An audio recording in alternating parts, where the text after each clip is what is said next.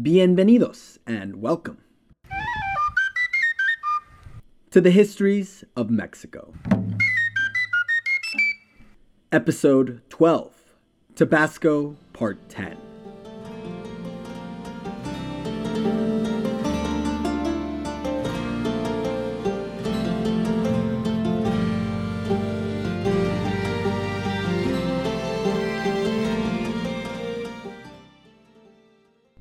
The Banquet of Crimes.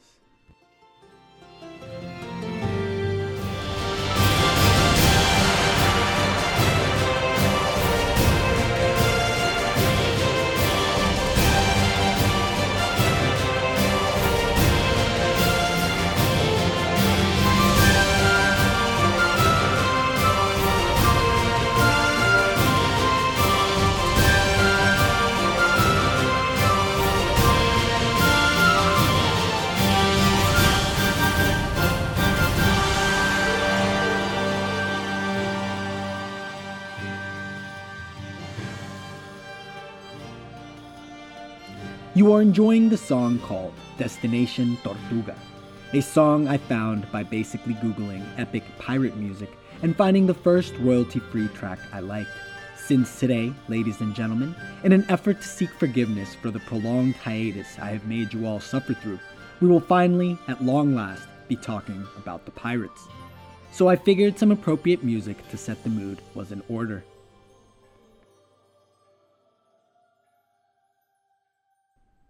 The island of Tortuga, mentioned in nearly every major pirate franchise or movie, was a real place, famous for its pirate activity.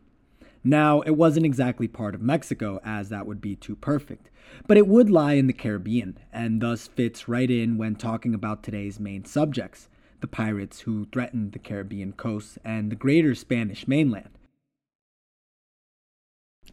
Before we jump feet first into these pirate infested waters, at least one announcement is in order, as I will be releasing another episode shortly on a new supplemental series I am starting in collaboration with a YouTube creator over at Pike Productions, all about the border cities of northern Mexico, which gives us all a wonderful opportunity to visit a different part of the country after spending so long in the Yucatan.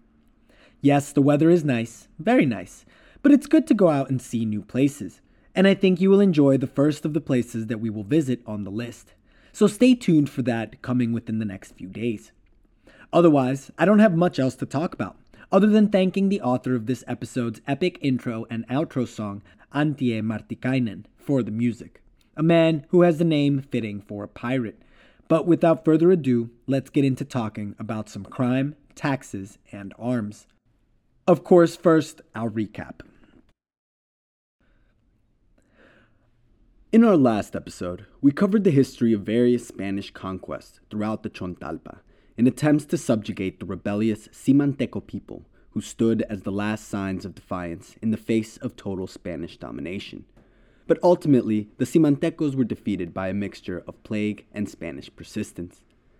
These Chontalpa crusades, having begun in 1524, finally came to a close after 40 years, and the Simantecos were officially declared defeated in 1564, ushering in the age of colonization.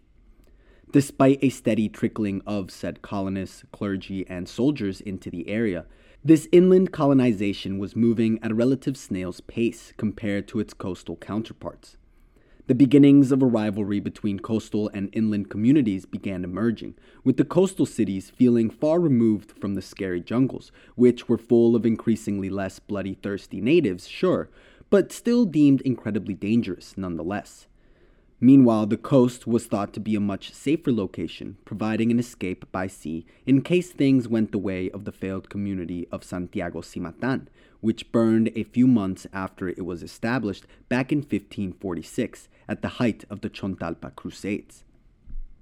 Well, in this episode, we will check back in on the international scene by looking back to the year 1557, which will not only make the coastal colonists of Tabasco reconsider their attitudes towards the safety of both coast and inland community, but finally allow me to follow through on a subject I prematurely set up several episodes ago. For 1557 is the first documented raid from foreign privateers known as pirates.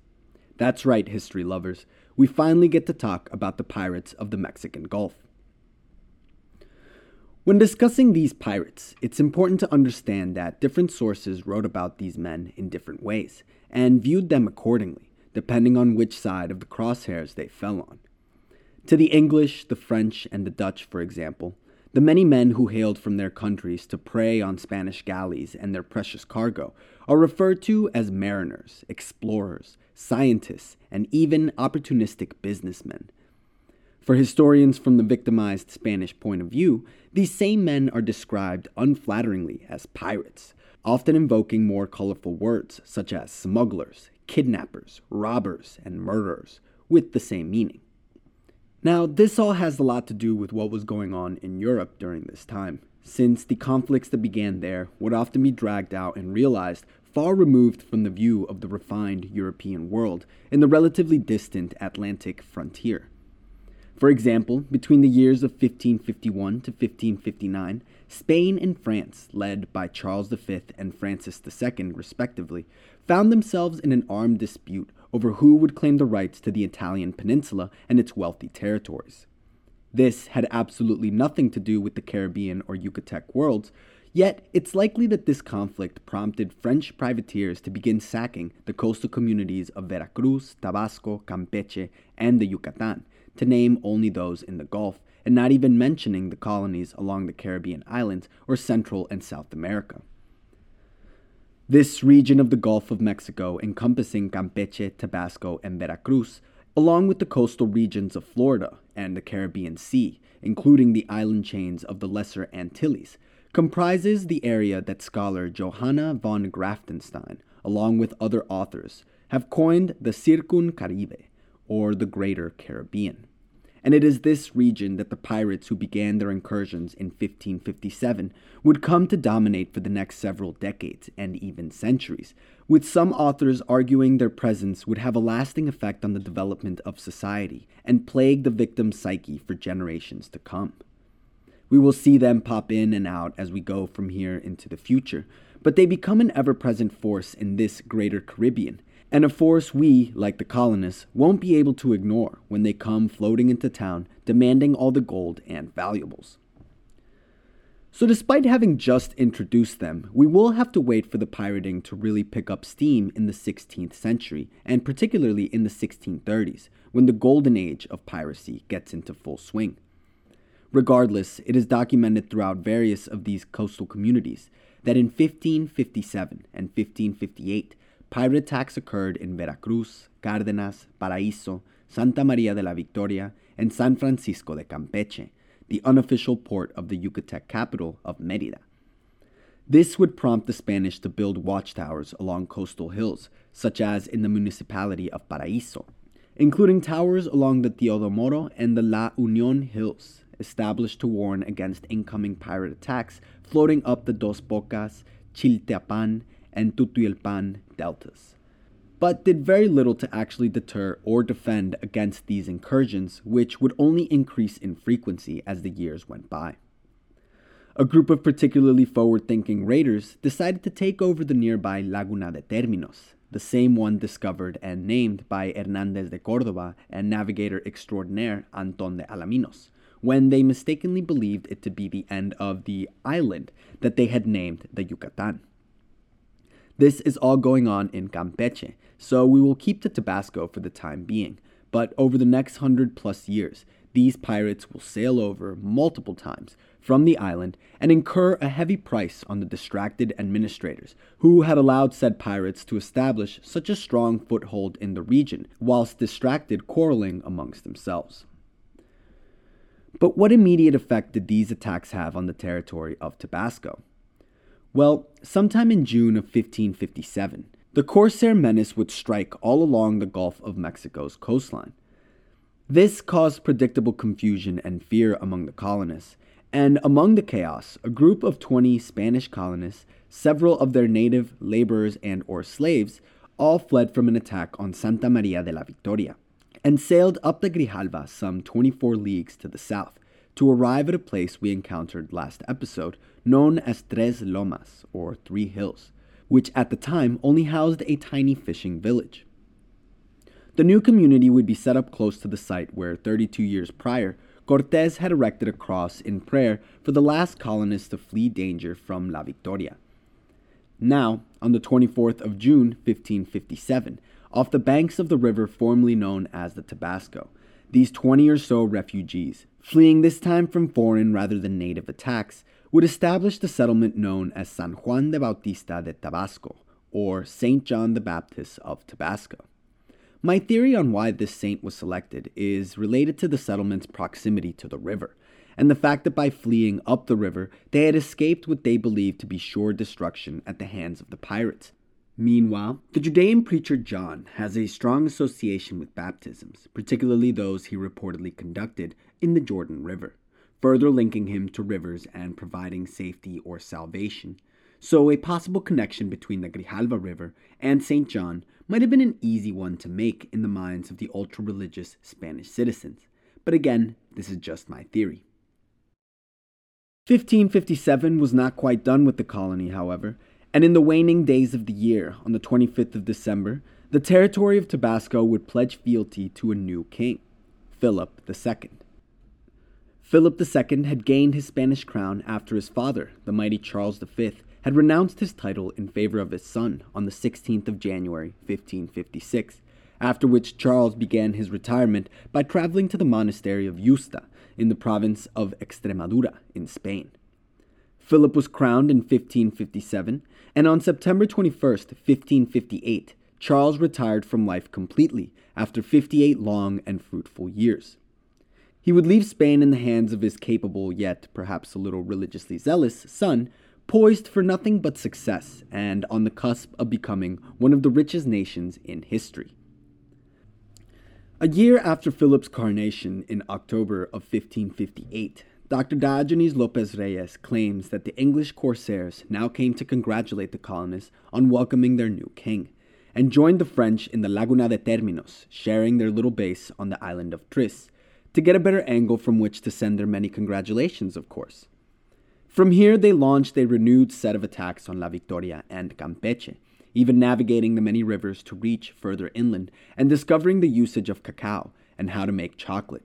A secret that the Spanish merchants had been jealously guarding this entire time in order to control the markets back in Europe.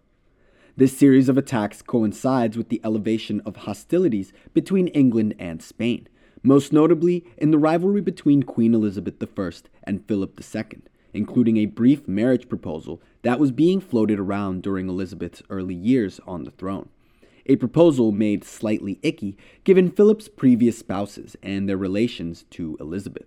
More on that in a bit. This rivalry between Philip and Elizabeth was nothing new, nor was it the only vehicle driving Spain and England towards war. Simultaneously, the rivalry between Spain and France was beginning to cool down during this time in the late 16th century, having been most fractious due to the disagreeability of Charles V and Francis II. But now there was a new ruler in Spain. And two years later, Francis II would die, and likely followed his bitter rival into the afterlife, only to quarrel for all of eternity. This left his son Charles IX to inherit his throne in France, and Charles IX was a red blooded Catholic monarch through and through, exactly like Philip II. Having watched their fathers beating each other to a bloody pulp and sharing much more in common than their relative fathers had, the two new leaders appear to have lost all the energy that their predecessors displayed in keeping up the fight, instead, opting to settle their differences for the time being, and both preferring to set their sights on new, more heretical targets. So, what does this have to do with England and Mexico? Well, here's where things begin to get a bit religious as the self proclaimed theological genius Philip II would petition the Pope and ordered his lands in the Spanish Netherlands face the wrath of the Inquisition, a move which played a large part in sparking the explosion of hostilities in 1562 that would be known as the French Wars of Religion, which themselves were just another in a string of conflicts which fell under the umbrella of altercations known as the Eighty Years' War. Despite its dramatic name, it was not an 80 year long continuous war, but rather a series of revolts, battles, skirmishes, and all around loss of life due to the seemingly simple but potentially deadly question of faith. This totally reasonable and logical issue over religion would leave the Catholic monoliths, Spain and France, as tentative allies against the Protestant forces of Europe, most notably the Dutch and the English. And I'll give you one guess as to who picked up where the French pirates left off on sacking and plundering all of those wealthy Spanish colonies in the Americas. That's right, the English and the Dutch. For the next 80 odd years, it would be the official foreign policy of both countries to attack and pillage anything that was written in Spanish found floating along the sea, all with the ultimate goal of weakening the Catholic war effort back in Europe. Queen Elizabeth I would famously send Sir Francis Drake, the memorable circumnavigator of the world, among other privateers who would find considerable success in sacking the various colonies of the greater Caribbean. His adventures are still a bit ways off, along with many of the other famous pirates of the day, such as the Dutch menace Lorencillo, a man simply named Pegleg, Henry Morgan of the Captain Morgan rum fame, and a man we will cover in today's episode, Christopher Newport, the one armed pirate. All men who will come to terrorize these coasts we have been talking about, mostly in the 17th century. Missouri State researcher Victor Alfonso Medina Lujo wrote a fascinating article that delves deeply into the history of these pirates and their impact on the Mexican society along the Gulf Coast. He puts the periodization of their attacks best in his paper when he wrote the following, and here he is specifically talking about the city of Campeche. Quote, Historians defined and periodized these stages based on the attacker's origin and the number of forces used to attack the town. The first stage, 1557 to 1597, began in 1557, the year of the first recorded pirate aggression by French corsairs until 1597, when English privateers under the command of Captain William Parker tried to capture the entire town of Campeche.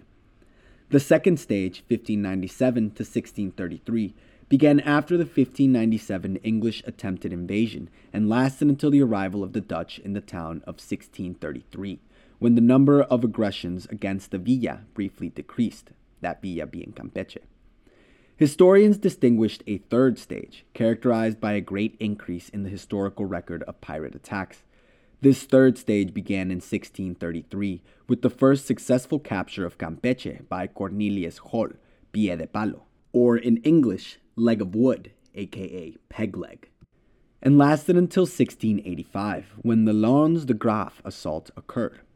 In this third stage, unlike the first one, the attacks became more constant larger, and better organized, with new actors on stage the Dutch privateers, pirates, and later buccaneers. There will be ample time in the future to get into the distinctions between pirates, buccaneers, corsairs, and other colorful descriptors for these entrepreneurially minded, independent contractors of the sea, as well as the different time periods of their raids. I will be relying heavily on Victor Medina's paper when we get to these topics, particularly as they pertain to Campeche and the Yucatan, since those are his main areas of focus. But it is a fascinating read I highly suggest if you are interested at all on the topics of these greater Caribbean pirates. I'll be sure to include a link to the paper either in the comments or in the supplemental pages, which I know, I know, I need to get working on. Sorry for even bringing it up. But while we wait further aggression from the pirates after their initial thrusts in 57 and 58, we can pick up our story where we left it off last episode, with 1560 seeing the political authority over the territories of Tabasco, the Yucatan, and Campeche all placed back under the jurisdiction of the Audiencia de Mexico, thanks to the considerable efforts of the Franciscan religious order, the new top dogs in town. Then, in 1561, the religious authority in Tabasco was placed under that of the Bishop of Yucatan, who would from this moment on appoint a vicar in Tabasco that he would control from his cathedral in Merida, and do so at the Bishop of Yucatan's considerable discretion. This meant that Tabasco was beholden to Merida both politically and spiritually, which wouldn't be a problem when the two administrations were able to work together. But of course, a time would come where the ambitions and egos of the men leading these colonies would inevitably clash, resulting in some questionable accusations and truly petty behavior, all while the pirate threats mounted along the coastlines. 1561 also saw the installment of the alcalde mayor, Alonso Gomez de Sotomayor, in Tabasco, who we met last episode and was in charge of the territory when three super important things occurred. The first was the focus of the entire last episode, that being the official declaration of the pacification of the Chontalpa and the Simanteco threat, the end of the Chontalpa Crusades. The second and third things will concern our episode this time around, as they include the further entrenchment of religion in the form of religious communities being established around missionary efforts, such as the Franciscan establishment of the Convent de Santo Domingo de Guzman in Oxolotan, with the third thing being the misadventures of a certain royal corregidor, Dr. Diego de Quijeda. Let's start with the convent of Oxolotan, which would not be completed until 1633, so we may have to wait a bit before we fully appreciate its physical presence. Nevertheless, we will see these sort of religiously founded communities pop up all around the newly pacified land, and these religious establishments will not only provide an economic engine for the war torn regions to attain some semblance of economic stability, but also offer a new spiritual tool for psychological stability to the local inhabitants after the years of disease and conquest had decimated their native populations and undoubtedly shaken their native religious convictions. Pretty soon, these religious orders would attempt to heal the psychological scars and trauma left over from decades of conquest, disease, and death, now including an increasing anxiety due to the constant threat of pirate attacks plaguing communities living within striking distance of the water's edge, which at the time was the majority of the population. The new priests and bishops did their level best to keep their new flocks hopeful, which is how we see an explosion of building projects and festivals begin to emerge during this time, all in efforts to give the traumatized natives something to be excited about and live for. It seems also likely that this is when a large number of religious blendings begin, as the native Mexicans never stopped infusing their culture back into the religion being pressed upon them, and the priests realized they got more out of their congregation if the processes were familiar, so the blending would begin as a compromise between the two sides. But let's leave Oxolotan and those religious communities to establish themselves while we look to Tabasco in 1564 the year when the perhaps honorable, perhaps corrupt, corregidor of the Yucatan, Campeche, and Tabasco, Dr. Diego de Quijeda, arrives to take up his assigned post. Corregidores were directly appointed by the royal court and king, and served essentially as governors of the territory they were assigned to, beholden only to said court and king and local audiencia. This particular corregidor would be the first man to govern the Yucatan, directly appointed by said king, so we will see how well Philip II's appointment fares. But who was this Corregidor Quijeda, and why, according to Dr. Diogenes Lopez Reyes, would he soon be accused of committing over 100 crimes? Dr. Diego de Quijeda was born in Carmona, Spain, in 1516, and rose through the academic ranks to become a well educated Spanish politician. Charismatic, intelligent, and considerably ambitious, Quijeda must have appeared the perfect candidate for the king's little power play, and on the 19th of February 1560, he was named Royal Corregidor, the title that meant he was a representative directly sent by the king, and assigned the monumental task of taking over what was essentially the role of governor of Yucatan, Campeche, and Tabasco. Up to this point, the alcalde mayores and governors of the Yucatan had been selected by either the Mexican or Guatemalan audiencias, which, if we remember the Montejos, was often in league with the very same leaders of Merida, Tabasco, and Veracruz. But Philip II appears to me, at least, to be attempting to flex some of his own political muscle and appoint his own man, and had things in Europe not distracted him, perhaps Philip would have done more to protect the man he sent into the frying pan. And Quijeda set off immediately to hurriedly prepare for his new and important assignment. And when I say he set off immediately to hurriedly prepare, what I meant to say was he spent the next couple of years making his preparations to leave, and it remains unclear why he took so long to take up his important post. It's possible that things had to be prepared in the Yucatan for his arrival. Maybe his accommodations were not to his liking. Perhaps it took a while to secure passage for him, his family, and all of their possessions. Or he had a lot of things to pack. The speculations can run the gamut. But I suspect it has something to do with the encomenderos, business leaders, and local regidores, aka city council members of Merida, starting to raise a particular stink over the fact that they were being handed a leader by the inexperienced and overbearing young king. They would much rather buy one for themselves. Uh, did I say buy? Of course, I meant elect. They were mad that they couldn't elect a new leader for themselves. I can't imagine why I would make that mistake. Silly me. Feel free to send your theories as to why he was delayed so long to the email, thehistoriesofmexico at gmail.com.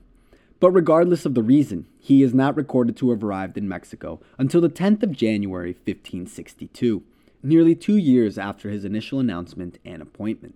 I mean, talk about premature. But in all honesty, I could just be miscalculating the amount of time it takes to prepare all of your things and make the trip across the sea. So perhaps Quijeda didn't take so long. I will have to do some research and get back to you all on that front. Soon after arriving, Dr. Quijeda got right on the task of confirming all the suspicions from Merida's ruling elites that this guy would spell trouble for their interests and exploitative goals.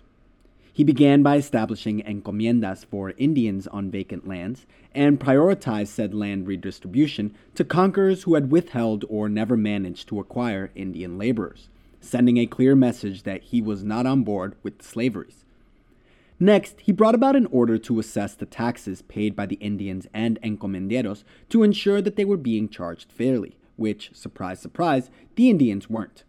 But the real coup de grace for Merida's trust in Quijeda was his introduction and enforcement of the road policy, essentially a project to expand the footpaths once used by the Mayan natives to connect the far flung jungle communities, and built them up into a proper road system, enabling it to transport goods via cart and animal rather than via Indian backs, as had been the norm. Each and every one of these changes would come at the considerable expense of the American encomenderos, who had previously been enjoying the fruits of said free laborers, and had been perfectly happy with the way things were. Thank you very much. And before I go on, I have to give a shout out to listener Jeff who pointed out in his wonderful email responding to my question last episode about why traveling by hammock was outlawed in Tabasco during the Chontalpa Crusades. Jeff's truly inspired answer was that traveling by hammock likely meant native workers were literally hand carrying rich elites as they lounged in their fancy hammocks, getting carried through the sweltering Tabascan heat. So it seems Tabasco was ahead of Merida in this regard of treating the natives more fairly. All in all, a massive thanks to Jeff for emailing and sharing his thoughts, as I believe he is spot on with his theory. So thanks, Jeff, and thanks for the email. Despite Quijeda's charisma, these landowners looked at one another and asked themselves who this royal stooge thought he was, coming to their peninsula, not only ordering them around, but cutting into their considerable profits and businesses. Remember these sentiments, as they might help explain what happened next. Quijeda went past threatening to step on toes to practically grinding every well established foot in the vicinity right into the floor when he opened the first highway between Merida and Sisal. After emphasizing the need to activate a port in order to strengthen ties with Spain and Mexico City, he proposed the port city of San Francisco de Campeche as a suitable candidate. And despite the pirate menace right around the corner at the Laguna de Terminos and the island of Tris, the city would quickly expand into one of the most important coastal ports on the Gulf of Mexico, vitally important to the growing jungle metropolis of Merida, which would utilize the port to stay connected with the wider Atlantic Ocean trade networks.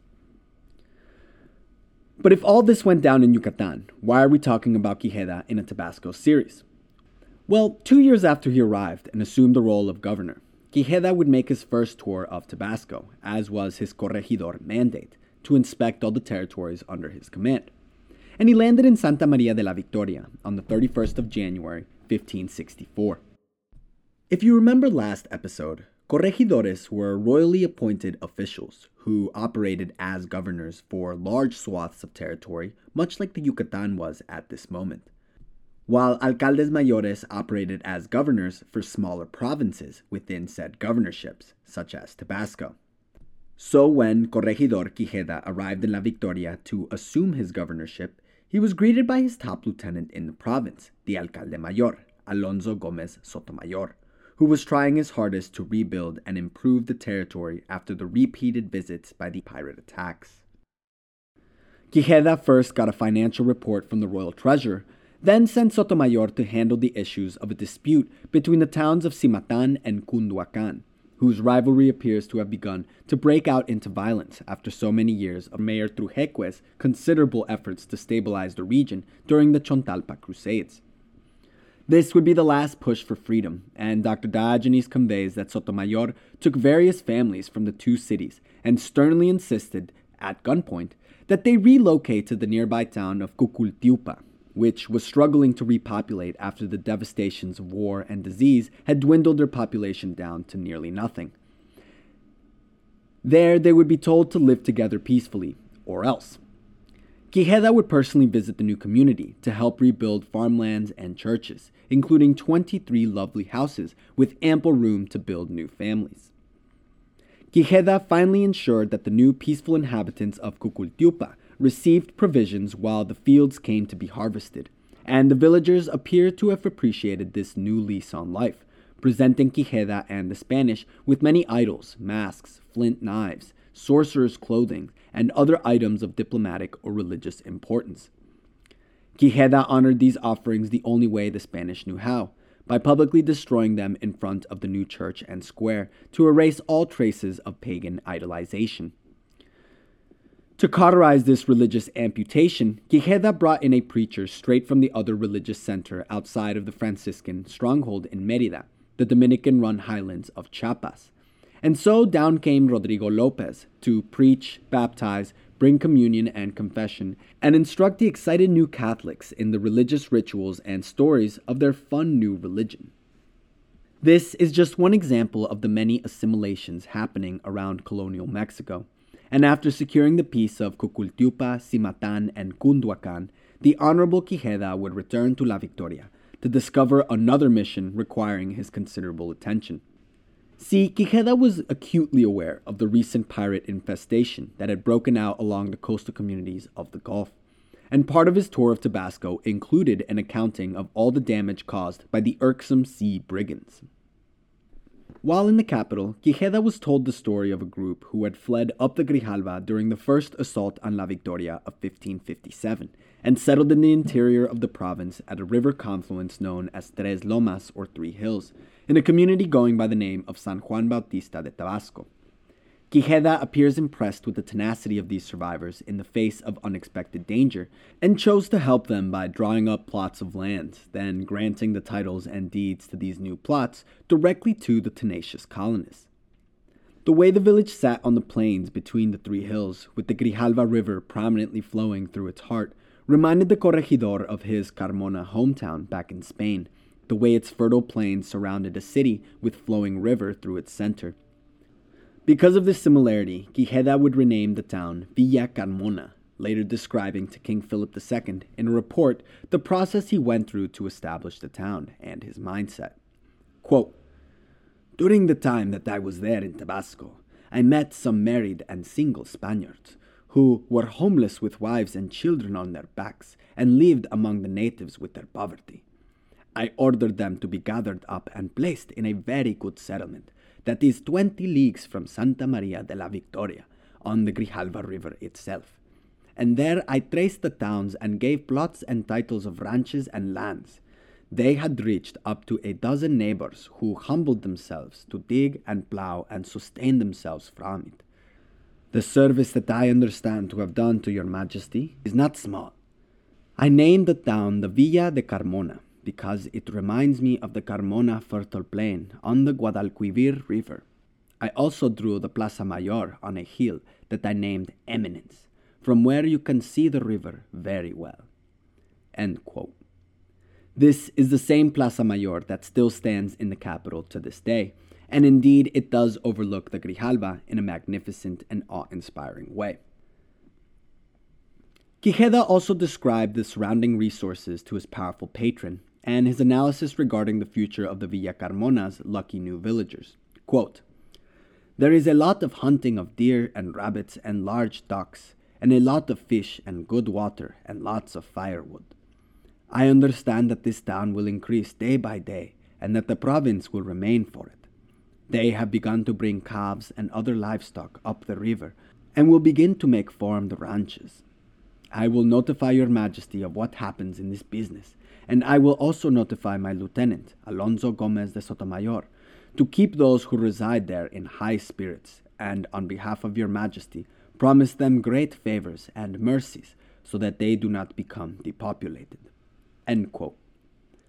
It seems Quijeda was intimately concerned with the struggles the Tabascan colonizers were facing and worried that the entire territory might just be abandoned if something wasn't done by the crown to incentivize their efforts of survival. Now, the crown definitely wasn't okay with English ships seizing their cargo and burning their towns, but there was precious little they could do from such a long distance away. By personally showing up, moving the capital, establishing new communities, and ordering the alcalde ordinario to become more involved, Quijeda was attempting to bring the royal hand as close as it could to caressing the brow of the overworked colonists in Tabasco. And I do love the way Quijeda just casually informed the king about that proverbial blank check he told Sotomayor to offer the desperate residents of the Villa Carmona to keep them from depopulating the settlement. I can only imagine Philip's face as he read those letters and imagine the colonists asking for royal titles or something annoying to royalty like that. Perhaps the first crack in the trust between king and royal agent. We shall see. But Quijeda was far from done with his request to Philip. Quite the opposite. Quijeda had plans, big plans. And in light of the fact that sugar was doing very well as a cash crop in Tabasco, he concluded that a total of six sugar mills were required to fill production demand, and that it would take 400 black slaves to work since the indigenous population was significantly reduced, 3,000 total left by his account not nearly enough, in his opinion, to run a successful sugar operation. Quijeda continues to show his sensitivity to the natives. Quote, I understand that in four years the slaves that would work in these mills would be worthless, but your majesty, fifty thousand pesos of income is worth more obtained in this way than all the mines in the world, because this is the fruit that the earth has to give, and gold and silver can go missing any day. End quote. Not a bad argument. You know, if you remove the glaring omissions to human rights. So much for that whole against slavery prize we were preparing to gift Quijeda, who seems to have disapproved of enslaving the natives, but slaves from Africa seem to be okay. so it's business as usual in the history of colonialism. One could argue that by 1500s standards, Quijeda wasn't necessarily evil, but simply a product of his time, trying to do right by his boss. But whatever excuse you want to give for his terrible beliefs, Corregidor Quijeda would next attempt to have his say in the power politics of the region and proposed a new bishopric stationed in Tabasco that would include Coatzacoalcos and all of Veracruz, based at La Victoria. And wouldn't you know it, the ambitious acting governor even had the perfect man already in mind, a man by the name of Domingo de Tineo. Don't bother remembering his name, though. He won't be around for very long. But what is important to consider is his religious order, since Quijeda's nomination was a Dominican friar. This proposal effectively added the powerful Franciscan clergy of Merida to his rapidly growing list of enemies among the upper echelons of power within the governorship of the Yucatan. So, what was Quijeda playing at here?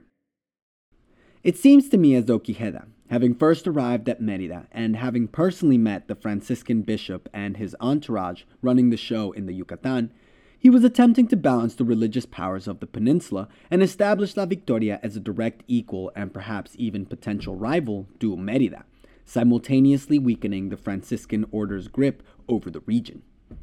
Domingo de Tineo was a fabulous choice, who had worked as the prior of the monastery of Chiapas and had preached and lived in Teapa for several years, so he knew the Tabascan land and people well.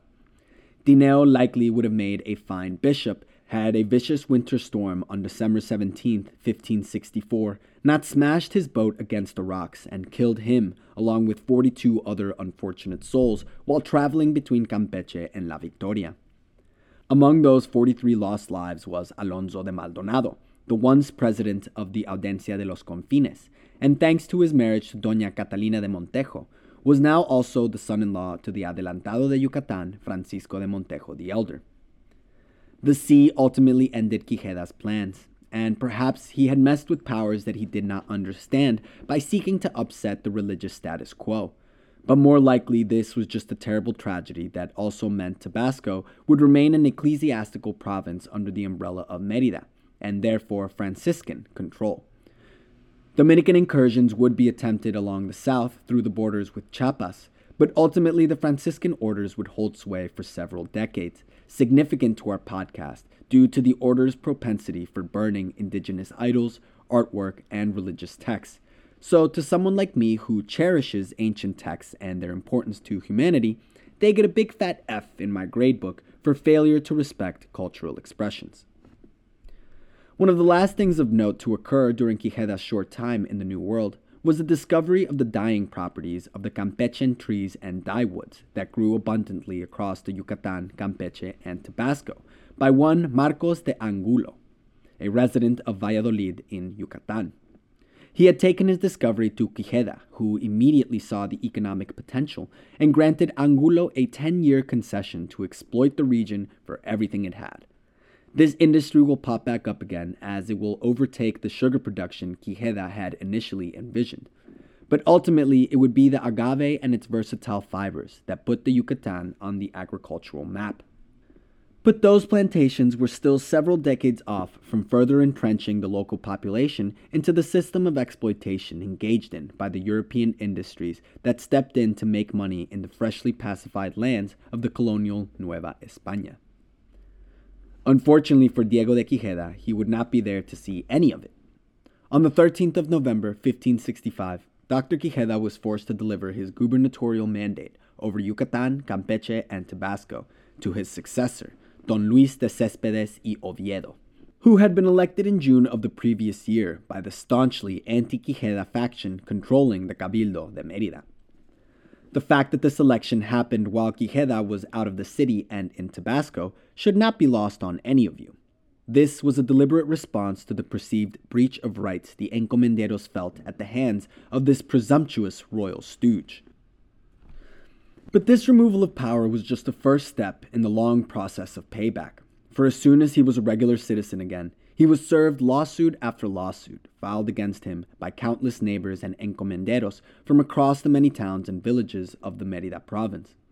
Almost all the sources I have read on the matter agree that they were generally pretty upset with just about everything Quijeda did, but all of them make particular mention that the outlawing of native labor for the transportation of goods and people had forced the encomenderos to pay for separate freighting and transportation fees, which, you know, ugh, but had also cut into their considerable profit margins, which is just crossing the line.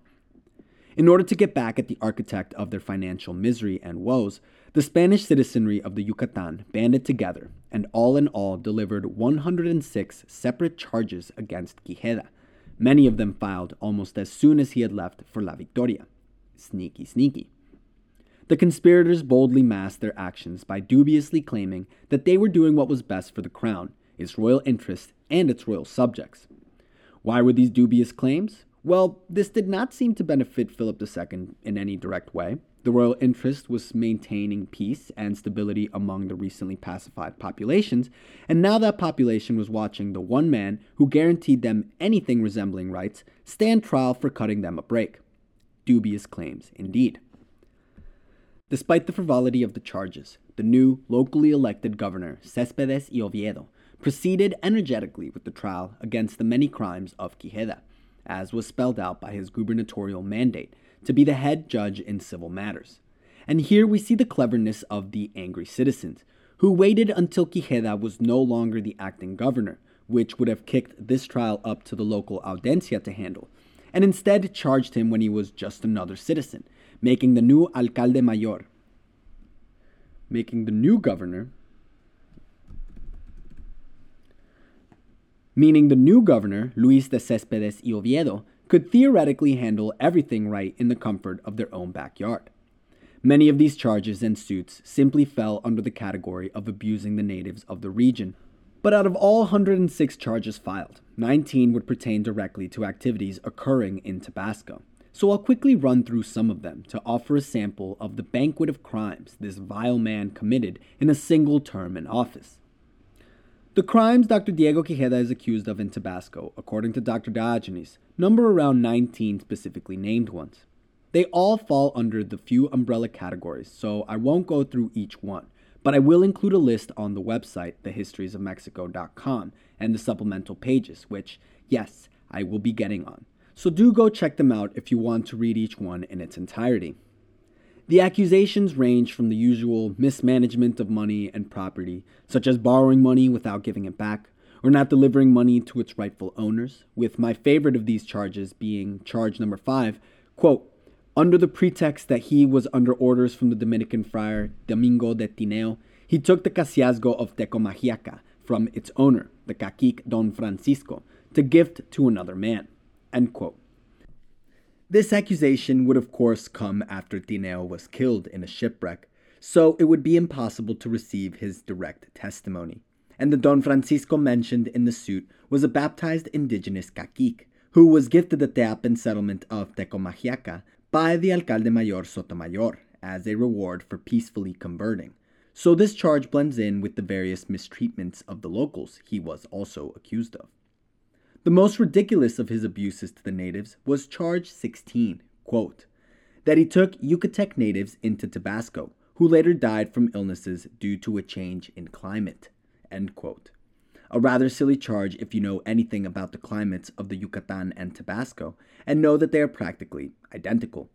Meanwhile, the outbreaks of deadly diseases among the native populations are the more likely culprits, but perhaps we can forgive these 16th century humans for the wide gaps in their scientific knowledge given the time period. Of course, bribery and gambling were sprinkled in there, a reliable accusation for disgruntled colonial elites looking to pile on a few more charges for their smear campaigns. In charge 17, Dr. Diogenes specifies that Quijeda was charged with the successful bribery of a horse to rule in a man's favor. So, you know, at least the man had standards. However, these lofty standards did not mean Quijeda was above banishing widows or forcing them to marry. Oh no and he was accused of forcing these crimes, usually under threats of lashings, in order to weasel his way into obtaining their properties and or wealth, which he accomplished by either directly assuming ownership himself or by gifting it to someone who was personally connected to him in some way, ultimately profiting from the totally legal resulting acquisition. He would also be accused of bending the legal code to his benefit in charge number 2, where he supposedly acquitted a man who stood accused of shooting two men, killing one and wounding the other.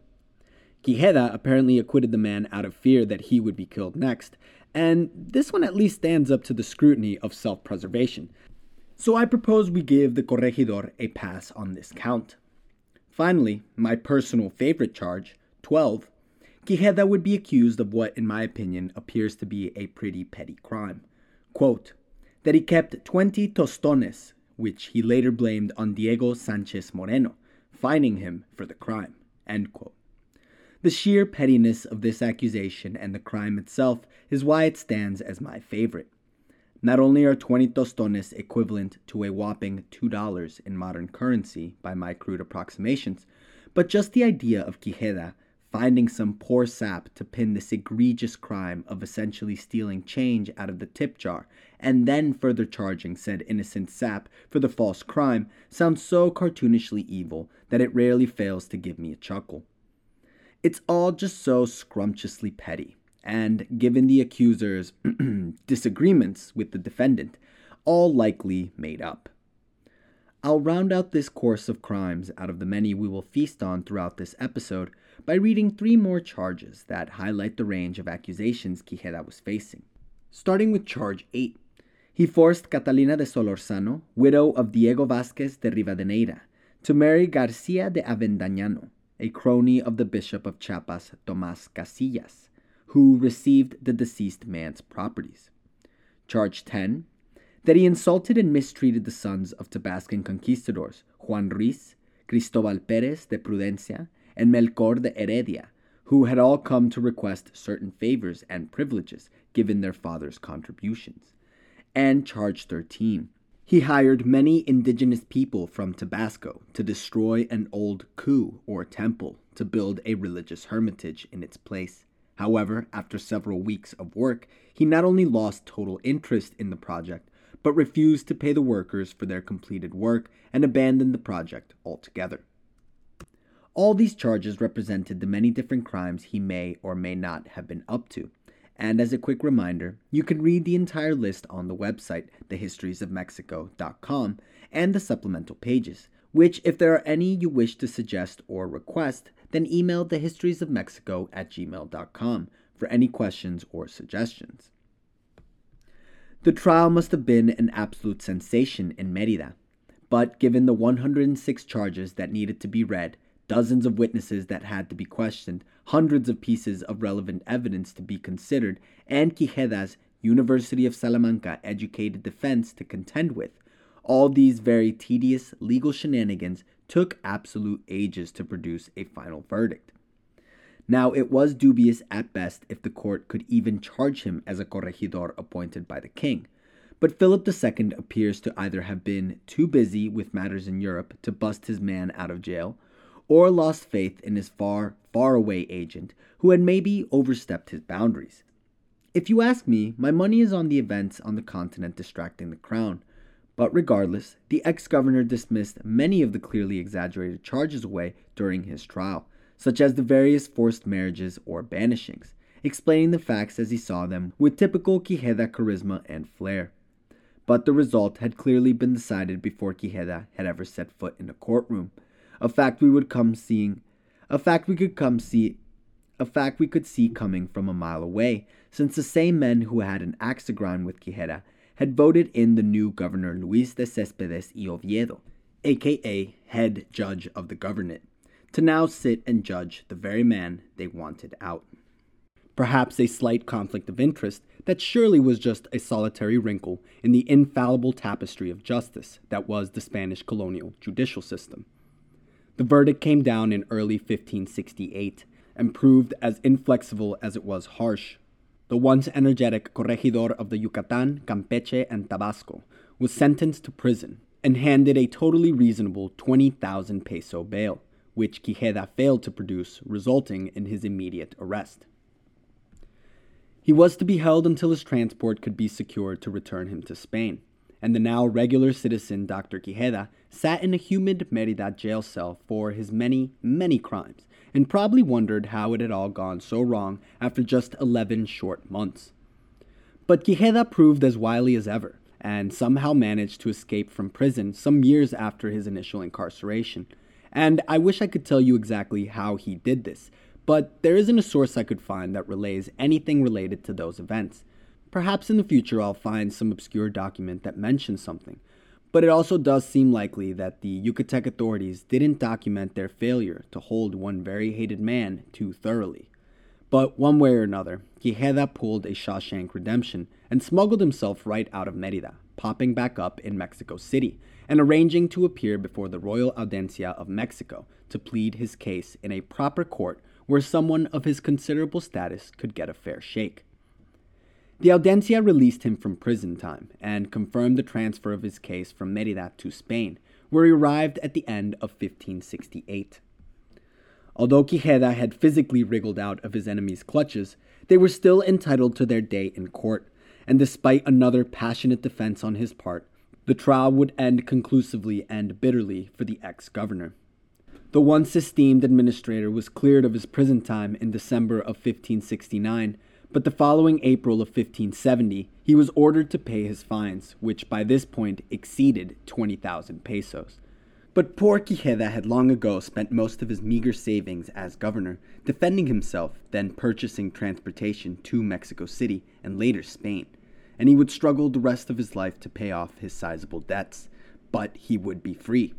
However, the trial seems to have broken his spirit, and he would not enjoy freedom for very long and I think we can all agree that freedom, while in debt, is hardly freedom at all. He died of asthma at the age of 55 near the end of 1571, by now very poor and destitute in his beloved hometown of Carmona, the city that inspired one of the names of Villa Hermosa. a sad and quiet end to another interesting figure that brushed past the history of Tabasco. Now that Quijeda was gone, his unflattering end and removal from office meant many of his proposals and decrees would be immediately and unceremoniously reversed or flat out ignored once his replacement took office in 1565. And one of those proposals ignored was the transfer of capitals from La Victoria to the newly named Villa de Carmona, Quijeda's intention all along. His political falling out meant that this move failed to be taken into consideration, and it would take over 30 years before another leader of Tabasco, warning about the vulnerabilities of La Victoria, would be taken seriously by his superiors. And Quijeda's proposal to move to the more defensible location further up the Grijalva River would be resurrected, by which point the problem will be right at Tabasco's doorstep. A big reason for this neglect is the same reason it has always been up to this point Tabasco just was not high up on the priority list for the guys with the big picture positions, like corregidores, governors, or alcaldes mayores. Even Quijeda, whose rule seems to indicate a genuine concern for the natives and colonists, took two years to visit the territory, so not exactly the first destination the mind goes to when thinking about the Gulf. The Spanish, it seemed, were more preoccupied with securing the jungles of the Yucatan the plains of northern Mexico, and the jungles of Central and South America. This little territory at the bottom of the Gulf of Mexico did not concern them very much, and La Victoria diminished in importance as San Juan de Ulua, aka Coatzacoalcos, to the west, and San Francisco de Campeche to the east, rose as the preeminent ports for the growing economic capitals of Mexico City and Merida, respectively. But with Quijeda completely out of the picture, Don Luis de Cespedes y Oviedo, the man elected by the Cabildo of Merida for the sole purpose of ousting Quijeda, would also be replaced as governor in the spring of 1571 by one Diego de Santillan. Shortly after taking office, the governor Santillan received a letter from the alcalde ordinario de la Victoria, Mayor Juan de Villafranca, concerning the whereabouts of four ships from the Spanish silver fleet sent by Cadiz that had been shipwrecked in the sandbars near Chiltepec the previous year. The recovery of this wreckage and its cargo had been high on Santillan's list of priorities handed to him by his superiors in Spain, and he immediately set off to personally oversee the recovery effort. Santillan successfully recovered the cargo and even found time while residing in La Victoria to charge and convict the royal treasurer of the city, Antonio de Tolosa, for embezzlement. After this knocking of heads, Santillan issued a few administrative decrees, spent 30 days making sure everything was in order, then returned to Merida, whereupon he married the lady Beatriz de Montejo, daughter of previous star of the show Francisco de Montejo the Younger, and recent widow to her own uncle, Francisco de Montejo the nephew. While on the subject of El Mozo's children, we can now flush out the rest of the family tree, which highlights the Montejo family's high profiles in the colony by this point as his son Juan de Montejo married the lady Isabel de Acevedo, who just so happened to be the sister in law of the once important Corregidor Quijeda, while El Mozo's youngest daughter, Francisca, married one Don Carlos Ramirez de Arellano, cousin to the legendary Cortes. Santillan stays governing Merida until September 1573, when he resigned his position and returned to Spain with his wife and growing family to live out the rest of his days in relative peace. And this peace extended to Tabasco for the next few years, until 1575, when the new Franciscan bishop of Yucatan, Fray Diego de Landa, made his pastoral visit to Tabasco. And Landa is remembered fondly for his implementation of torture to obtain confessions of paganism and heresy, and infamous for his controversial destruction of countless native artifacts and religious texts during these religious cleansings of the Americas. But what religious cleansings am I talking about here? Well, Landa had just helped organize and attend the Third Mexican Ecclesiastical Council in Mexico City four years earlier in 1571, and this council established the Tribunal of the Holy Office of the Inquisition in Nueva España. That's right, not even you, dear listener, expected the Spanish Inquisition in Mexico. Well, it had at long last arrived in Nueva España in full force, and on February 28, 1574, Mexico City held its first official auto de fe, or act of faith. The last step in the inquisitorial process that guaranteed a grim spectacle of public torture and eventual execution of the unlucky condemned. Diego de Landa would then help export this deadly ceremony to the rest of the Americas by personally traveling with its blueprint to the Chontalpa and Sierra regions of Tabasco, and according to a letter he sent from Jalpa to King Philip on December 20th, 1575, he reportedly found an alarming number of sorcerers and magicians who frightened him something fierce. He severely punished said men of magic and anyone else who helped them in any way, or had refused to receive baptism. By this point, a large portion of the native people left standing after the waves of conquest and disease had adopted the Catholic faith, thanks to efforts like those occurring in missionary communities such as Oxolotan. And the religion was well on its way into evolving into the fascinating blends of beliefs and customs we see today. Bishop Landa proceeded with these trials throughout the highlands of La Sierra and jungles of Chontalpa, only taking a brief break in early 1576 when he arrived to rest at the settlement formerly known as the Villa Carmona, now cleansed of its dishonorable name that evoked the corrupt Quijeda, and back to the San Juan Bautista that everyone loved in 1565, which the religious leader Landa must have highly approved of. There, the Inquisition's agent in the New World rested from a bout of illnesses that put a pause on his hunt for heretics Unfortunately for his coming victims, Diego de Landa recovered from his liver disease and asthma in San Juan Bautista and carried on with his holy mission, taking it to La Victoria, Campeche, and eventually Merida, where he arrived in May of 1576 and finally stopped to fight it out with his liver disease. And the disease finally won out after three long years, and Landa died in 1579. So, what do we think of Diego de Landa? Well, Landa is, Look, I won't lie to you guys. With all due respect to any Landa fans listening, I personally think the guy kinda. How do I put this slightly? I think he sucks, guys. I really do. I mean, yes, he's a complicated guy. History is complex product of his time, surely the underlying ecclesiastical administration and philosophy is mostly responsible for introducing the cultural destruction overall, and sure, in his later years he did show some slight remorse for all the destruction he and his religious order had done, yada yada yada. All that is nice and fair.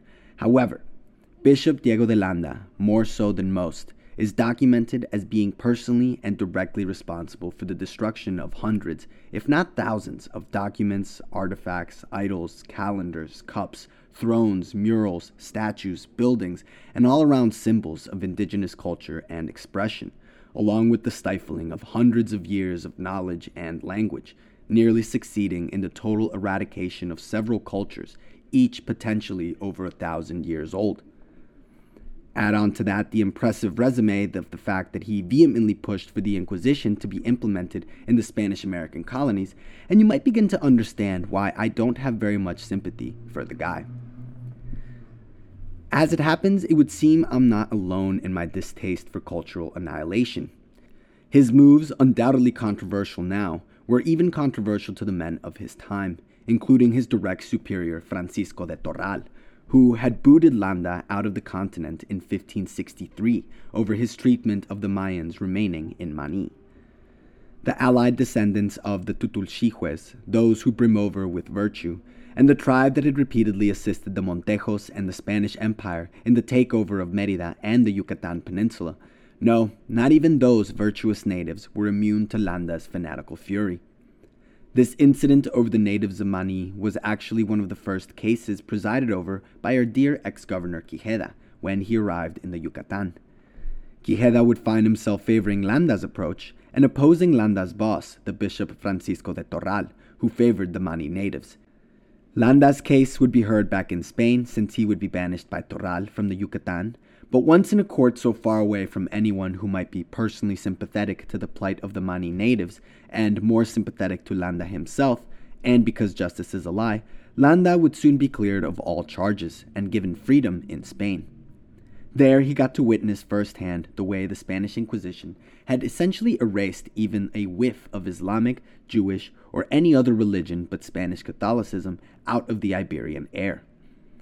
As soon as Francisco de Toral died in 1570, Landa was ready to act, and had enjoyed ample time convincing his clerical friends in Spain to organize the Third Ecclesiastical Mexican Council in 1571 that ended up launching the Mexican Inquisition as we know it. Now, while I won't be getting into the Inquisition today, it's important to understand that this American Inquisition wasn't so much the kill a bunch of people type like it was on the European continent. The Cocoliztli had seen to that task quite thoroughly, and certainly people would die most notably a massacre of some 300 French Huguenots in Florida that is both tragic and outside our scope at this moment. No, see, this Inquisition was more of an attempted eradication of culture and ideas. And the way the native populations managed to survive this attempted eradication would result in the modern interpretations of religion we see today in Mexico. But all that is for another time. For now, we shall move on to the arrival of a new leader in the Yucatan, another royally appointed stooge, I mean governor, Don Guillen de las Casas. Certainly an appointment that would work out better than last time. Along with this new arrival in Merida, a fresh leader would also enter La Victoria, the alcalde mayor de Tabasco, Vasco Rodriguez. Governor Don Guillen de las Casas disembarked in Dos Bocas on September 10, 1577, after taking two long years to gallivant around the New World, taking in a lot of the sights, but taking up zero responsibilities as newly appointed governor of the Yucatan.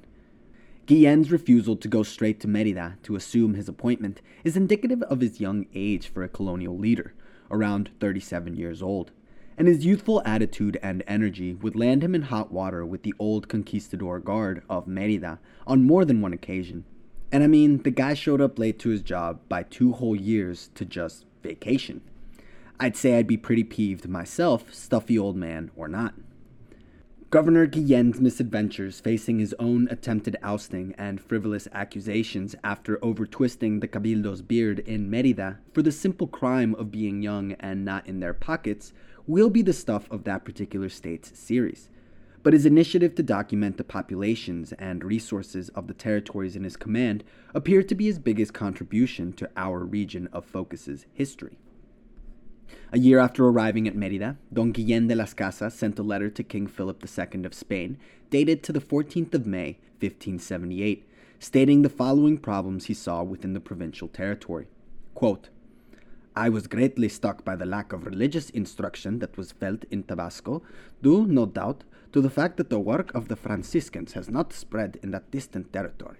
There was hardly one to two secular priests, and from this scarcity the holy man came to see entire towns that for one to two years lacked moral and religious preaching, and even the practices of Christianity, such as Mass, confession, and even sometimes baptism.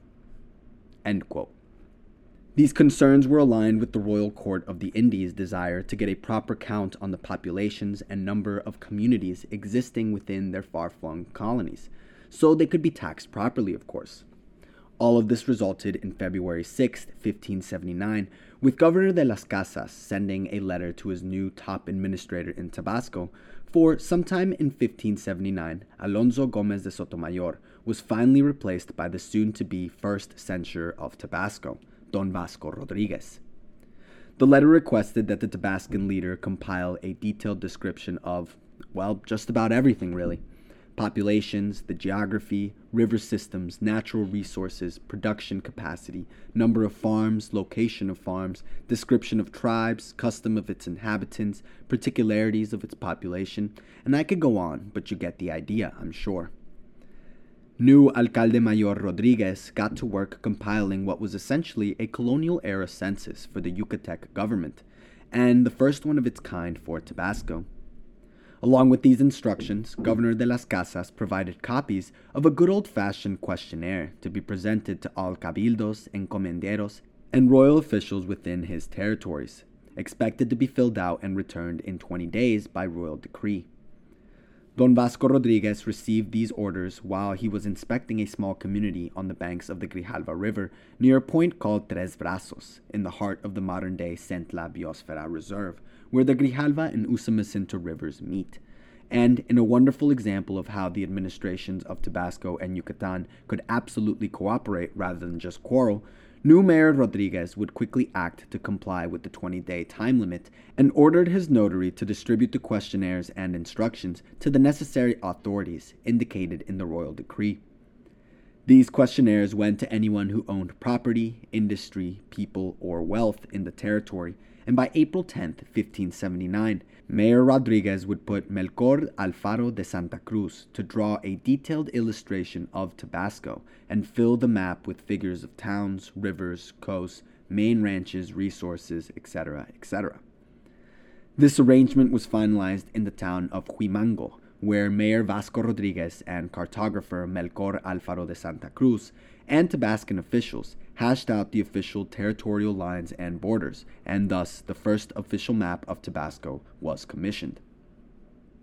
On May the 4th, 1579, a list of tributary Indians throughout the territory and the village, encomiendas, or plantations they belonged to was compiled by the various landowners of the province, and shortly after the Cabildo of La Victoria delivered its own report on the 12th, with the men of the city council providing reports on La Victoria, the indigenous peoples, their encomenderos, which ones belonged to the royal crown, which ones were privately owned, shipwrecks that had occurred, production numbers, such as how many cattle or tons of cacao had been produced, and they reported on the five important cattle ranches, which you don't have to remember, but I'll include for the sake of thorough reporting.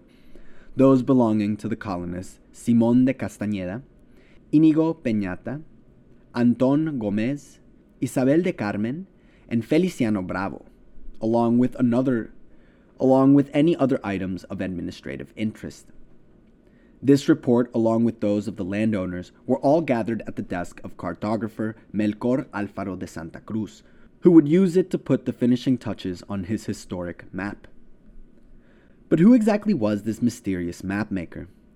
Born in the neighboring state of Chiapas, in the small yet vibrant community today known as Chiapa de Corzo, located a few miles west of Tuxtla Gutierrez, this Chapin cartographer appears to have lived in Tabasco and been well versed in its geography, according to both his selection for the task of drawing up the official map and a bit of text he included in his map, located between the northwest sign and the Dos Bocas and Copilco rivers, that reads, quote, the one who made this painting has traveled the majority of this province. It exists in the form and manner that is presented here, made on April 26, 1579. End quote. This sort of explanatory text can be found throughout the map, commenting on the nature of the land, rivers, and savannas, their flora, fauna, and climates, explaining the surface and borders of the territory, distances between population centers, and the characteristics of certain settlements and construction materials found nearby. The map was produced on rag paper, more politely referred to as cotton paper, a thicker precursor to our thinner modern paper, and cotton paper is still prized for its durability to this day, said to be capable of lasting decades, if not centuries, when properly cared for. The original map measured 57 centimeters wide and 60 centimeters high, or almost 2 feet by 2 feet, and I believe its most interesting feature is its circular shape, which makes the intended orientation of the map a bit tricky to pin down. Confusingly, the Santa Cruz included indications at multiple directions of orientation, with most of the explanatory text read with the head of the map pointing to the south. But medieval European maps were typically viewed with the head to the east, towards the rising sun, which researchers have noted also lines up with Mayan cartographic convention, and the direction most of the symbols and images are oriented towards in Melchor's map.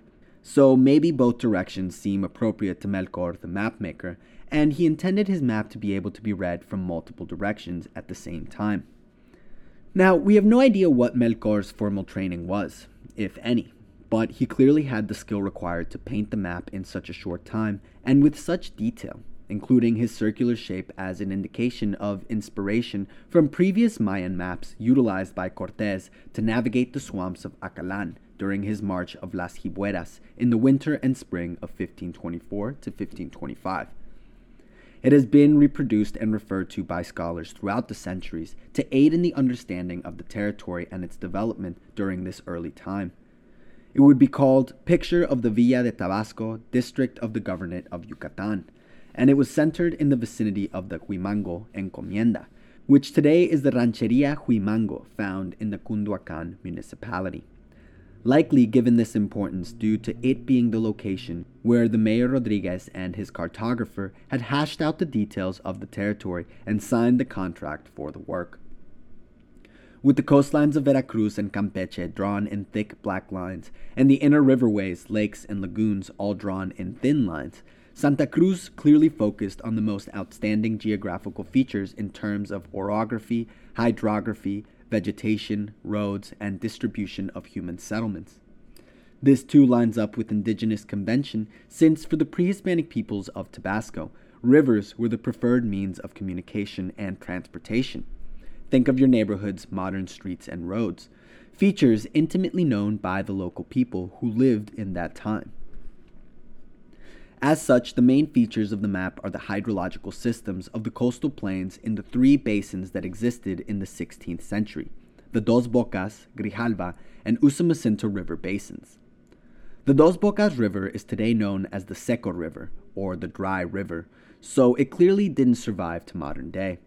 But the Grijalva and Usumacinta river basins are still vitally important to the ecosystem of the coastal region. All three of these river systems were followed extensively in the Santa Cruz's map, with lagoons also featured prominently, an indication of their importance to the populations.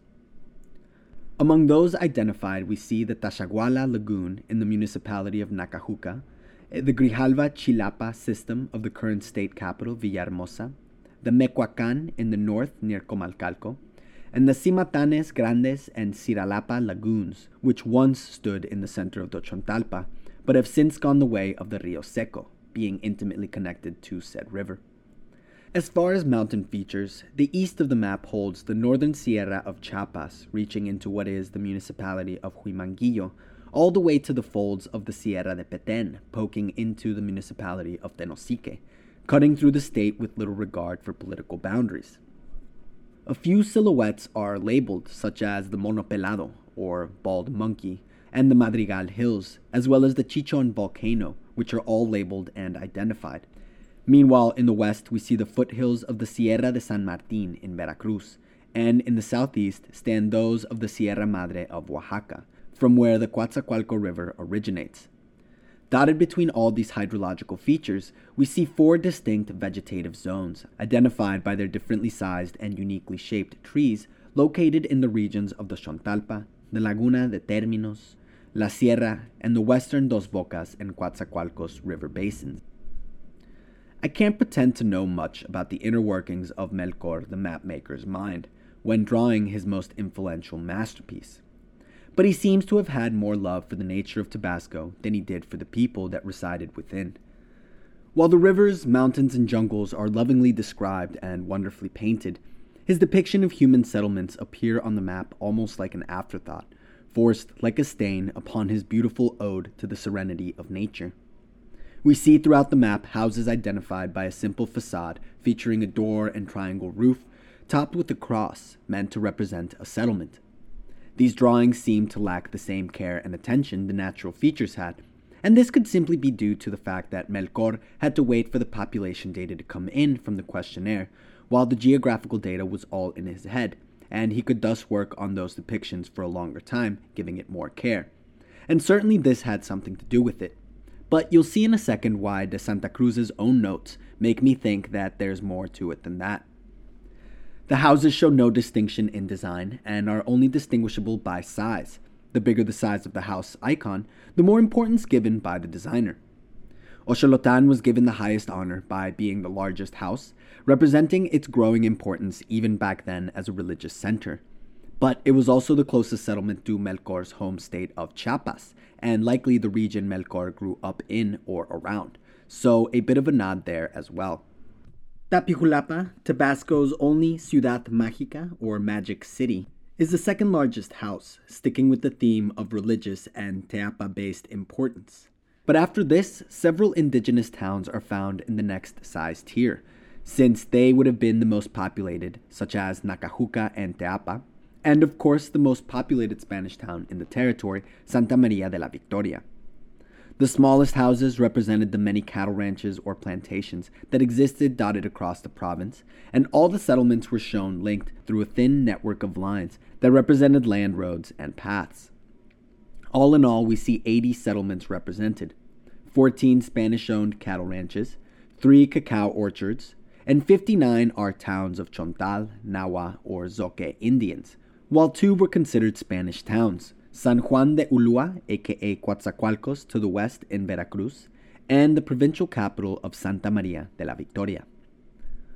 Along with this circular map, Melchor the mapmaker would submit an attached relation section, which included some self written notes and thoughts on the province, and a vital peek into the mysterious cartographer's mind. The most interesting of these notes to me is the following point Quote, I don't know how many Indians there are in this province. The towns of it are populated with little concert between streets and farmhouses. These are evil inclined people. They do nothing except out of fear or force. They, the natives of this land and province, are very bad farmers who work very little for their livelihood because most of the year they lack maintenance. They are not people who would like to treasure because they have no tomorrow, nor consideration that they will lack in having something they can't wait to throw it away. And he finishes off this scathing review with a rough estimate on their numbers. Quote, this province of Tabasco has 3,000 Indians. Scarcely they have come to a great decrease since its pacification for having been populated by more than 30,000 Indians. Now, it's not clear why Melchor the mapmaker held such a low opinion of the natives and inhabitants of Tabasco. One would think that living so close to them in Chiapas might have endeared him and developed a soft spot for them, but quite the contrary seems to have occurred. What caused the mysterious mapmaker to have such a sour view of the locals has possibly been lost to history. It seems he was likely just another product of the common thinking of the time, and if today's political landscape is any indication, it seems these kinds of opinions still plague our society to this day. And I'll end my obligatory philosophical musing per episode right there.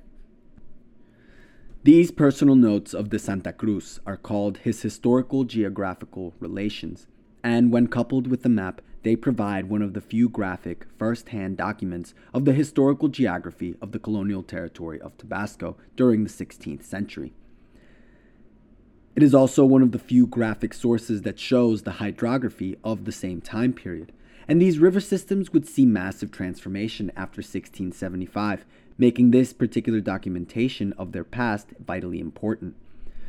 Large scale hydrological disruptions were further deepened by hydroelectrical, hydroagricultural, highway and oil infrastructure works, and urban growth throughout the following centuries to severely endanger the already depleted riverways of northern and central Tabasco. Let the Rio Seco stand as a warning of the coming reality for countless rivers in Tabasco if things continue in the same manner, with little regard for the consequences or sustainability. Thankfully, projects like the Centla Biosfera Reserve are a step in the right direction, but more can always be done. Upon its completion, the map was attached to the various Cabildos reports, and it is interesting to note that the reports compiled by the Cabildo of La Victoria on May 14, 1579, did not care to include the new San Juan Bautista community in its otherwise exhaustively detailed report, a clear indication of how much the coastal population was beginning to dislike this upstart little inland community. This sentiment likely grew from the competition San Juan Bautista started to represent to the La Victoria status as the most important city in Tabasco. It also didn't help that many of the La Victoria encomenderos, business owners, and well to do men had also been staunchly against Quijeda and his removal of their prized and inexpensive human powered transportation systems.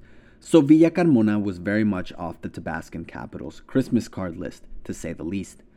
But change was coming, and Quijeda would just be the first of many leaders to contend with the coming danger of foreign privateers and move to make an effort towards the defense of his vulnerable populations.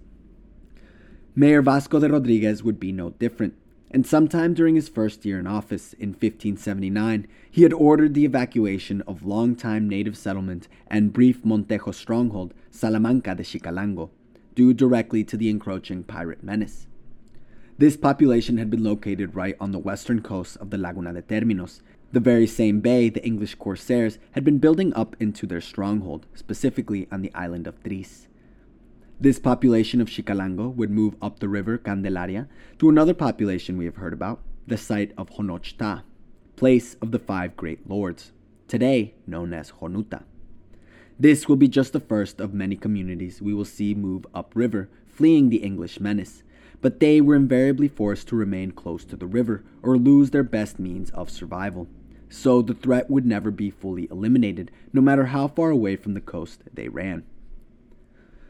Life across the Western world, including Tabasco, would drastically change in 1582 as one monumentous royal decree arrived and was dispersed to all the provincial capitals of the Americas, including La Victoria in May.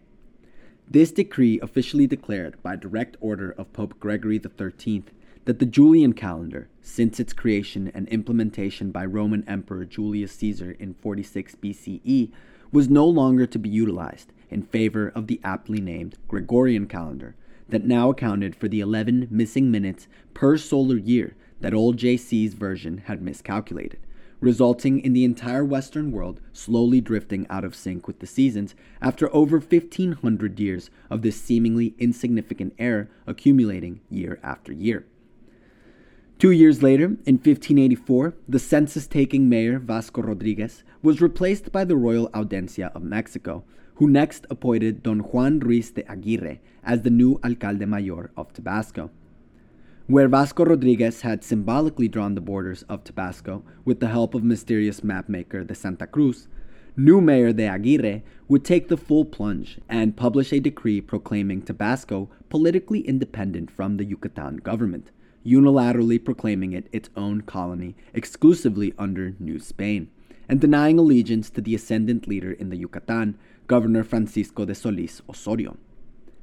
Now, this wasn't just a political issue, but rather, according to Dr. Diogenes, this was a very personal feud, playing out in the highest halls of colonial government. And it's possible the two men knew each other from back in Spain, given how personally they seemed to come after each other. In an echo of the altercation between Dr. Diego de Quijeda and the Merida elite, the two leaders would engage in some pretty standard whacks at each other, such as de Aguirre granting a series of vacant plots to new owners without consulting the governor, and the governor personally petitioning the king for Aguirre's direct removal, who, of course, had been the pettiest of all when he declared a political break from the self perceived superior province. However, the biggest thing de Aguirre did to rock the colonial boat was hit the Yucatan government where it really stung in their taxes. Similar to Quijeda, but the fresh mayor would take things to an entirely new level. To accomplish this Quijeda surpassing feat, de Aguirre would issue an edict banning the payment of taxes on goods that left Tabasco for Yucatan or arrived from Yucatan to Tabasco, basically an interstate sales tax. The real death blow came with the denial of tax payments for Yucatan goods exported through Tabasco to wider markets in the greater Caribbean and later on to Europe. But why was it such a big deal that Tabasco was now refusing to pay taxes to the Yucatan? You see, despite increasingly developing into a large and important city in this corner of the New World, Merida lacked a direct port to the sea, and so all of its goods and exports had to be run out of the various ports along the Gulf it had direct access to, including San Francisco de Campeche, Santa Maria de la Victoria, and San Juan de Ulua, aka Coatzacoalcos. But of course, there were the pirates right next door in the Laguna de Terminos to contend with, and the mighty transatlantic Spanish convoys vital in that they were the only ships equipped to reliably transport goods across the ocean and powerful enough to discourage or fight off pirate attacks, would eventually stop servicing this dangerous port of Campeche, located so close to the pirates in a natural ambush point, opting to go for the slightly safer and open waters around the Veracruz port of San Juan de Ulua. This would elevate the importance of the Veracruzan custom houses greatly, but it left Merida in a bit of a pickle since the safest way to get its cargo out to market was by risking a boat right past the noses of the pirates at the island of Tris to reach San Juan de Ulua and these mighty transatlantic Spanish convoys, or the much safer option of circling by land and river around the threat, through the Campeche to Tabascan border, and then walking it all the way to San Juan de Ulua, or just sailing it through the networks of rivers to the coast, where you can more reliably get it to Veracruz. This brings us to the riveting subject of colonial taxes and their importance in the New World. But in those parchment colored days of colonial history, they were referred to as the Almojarifazgo and the equally important Alcabal. Like with most epic sounding names in colonial Spain, this is another holdout from the Reconquista of the peninsula, and likely started as an Arabic word, Almojarif, which meant something along the lines of inspector during the Arab domination of the Iberian Peninsula. It would be adopted and Castilianized into something a bit more European with the Almojarifazgo, into something a bit more European, with the Almojarifazgo essentially becoming an import tax for anything entering in and out of a Spanish owned port or city. The tax was broadly applied to any cargo, goods, livestock, people. Didn't really matter. All would pay the Almojarifazgo to help finance the bureaucracy and expenses of the Castilian crown across its empire. Initially implemented only to raise funds for sieges on Muslim held cities, but after the Reconquista was complete, the Almojarifazgo was kept around as a helpful means of raising money for the new Catholic rulers of the Iberian Peninsula. Despite the widespread adoption of this tax, not all almojarifazgos are created equally. And while at first the court's bureaucracy would only have to mind those ports found along the coasts of the Spanish mainland, as the empire grew and new far off lands were conquered, the Spanish crown realized it couldn't possibly enforce every single port in its vast empire as it wanted to. So it began outsourcing this all important tax collection to its various royal agents who could personally oversee the collection in said far off territories. This outsourcing of the all important taxes would, in theory, allow them to be collected confidently, with diverse populations, their available resources, rates of production, and region specific needs all taken into consideration in real time to make for the most effective collection of taxes. By 1528, evidence exists of the Almojarifazgo being collected in the Viceroyalty of New Spain, and a caja real, literally translated to royal money box, was being built. And what we can imagine as a sort of royal tax house was soon after established in Mexico City to watch over the general collection of this all important duty. On February 28, 1543, the Royal Tax House announced it would be extending a tax on all products imported into Nueva España from Europe, meaning the wealthy colonists importing fancy comforts from home to satisfy their lavish lifestyles were hit pretty hard. At the same time, export and intercolonial trade was allowed to remain tax free in an effort to support colonial producers and merchants. Eventually, another tax was introduced specifically for the American markets, and the alcabal officially entered the picture. This would be a sort of sales tax, collected upon the first sale of an item in the American market, and this, it turns out, would become the real moneymaker for the empire. You see, the Spanish king and his heavily reliant on trade empire really super wanted this alcabal trade tax as it started cranking out money for the royal treasury the way the Catholic Church was cranking out gold coins for the Roman Catholic treasuries with their utilization of the holy tithes all echoes of the experiences under the recently expelled Muslim rulers, who would have implemented their own forms of religious and economic taxes in accordance with the specific branches of Islam they practiced. It's still not fully agreed where the word al-Kabal came from. Some say it's from the Hispanic Arabic al-Kabala, defining the specific contract itself. While in 1726, Father Alcala proposed the words Kabala or Sebele, meaning receive, collect, or deliver. While intellectual of the same time period, Sebastián de Covarrubias proposed Gabala, meaning to limit or assess. In both cases, the two thinkers added the article al to the beginning, since you gotta make it sound Hispano Arabic somehow. Originally adopted in the 11th century, no doubt imitating some previous Muslim tax, Eventually, it would be utilized by the Castilian kings to raise funds for their war with the very same kingdoms of Islam that had inspired the tax in the first place. Initially used only to raise funds for an immediate campaign or siege, by 1393, the courts of Madrid had granted the alcabal to the king Enrique III in perpetuity. making it a permanent tax freely available to use at the king's discretion. This made the tax part of his patrimony, and the king soon realized they could place a debt on the income of alcabals, then sell or donate them in favor of individuals, essentially creating a whole new avenue for royal favors. Pretty much, a young rising noble in court could make it big by buying or being granted one of these regional sections of Alcabal collection, which came in the form of a lump debt you owed the king, and anything you collected beyond that was yours to enjoy as you pleased. Now, obviously, this opens the door for potential corruption, and surely that was rampant.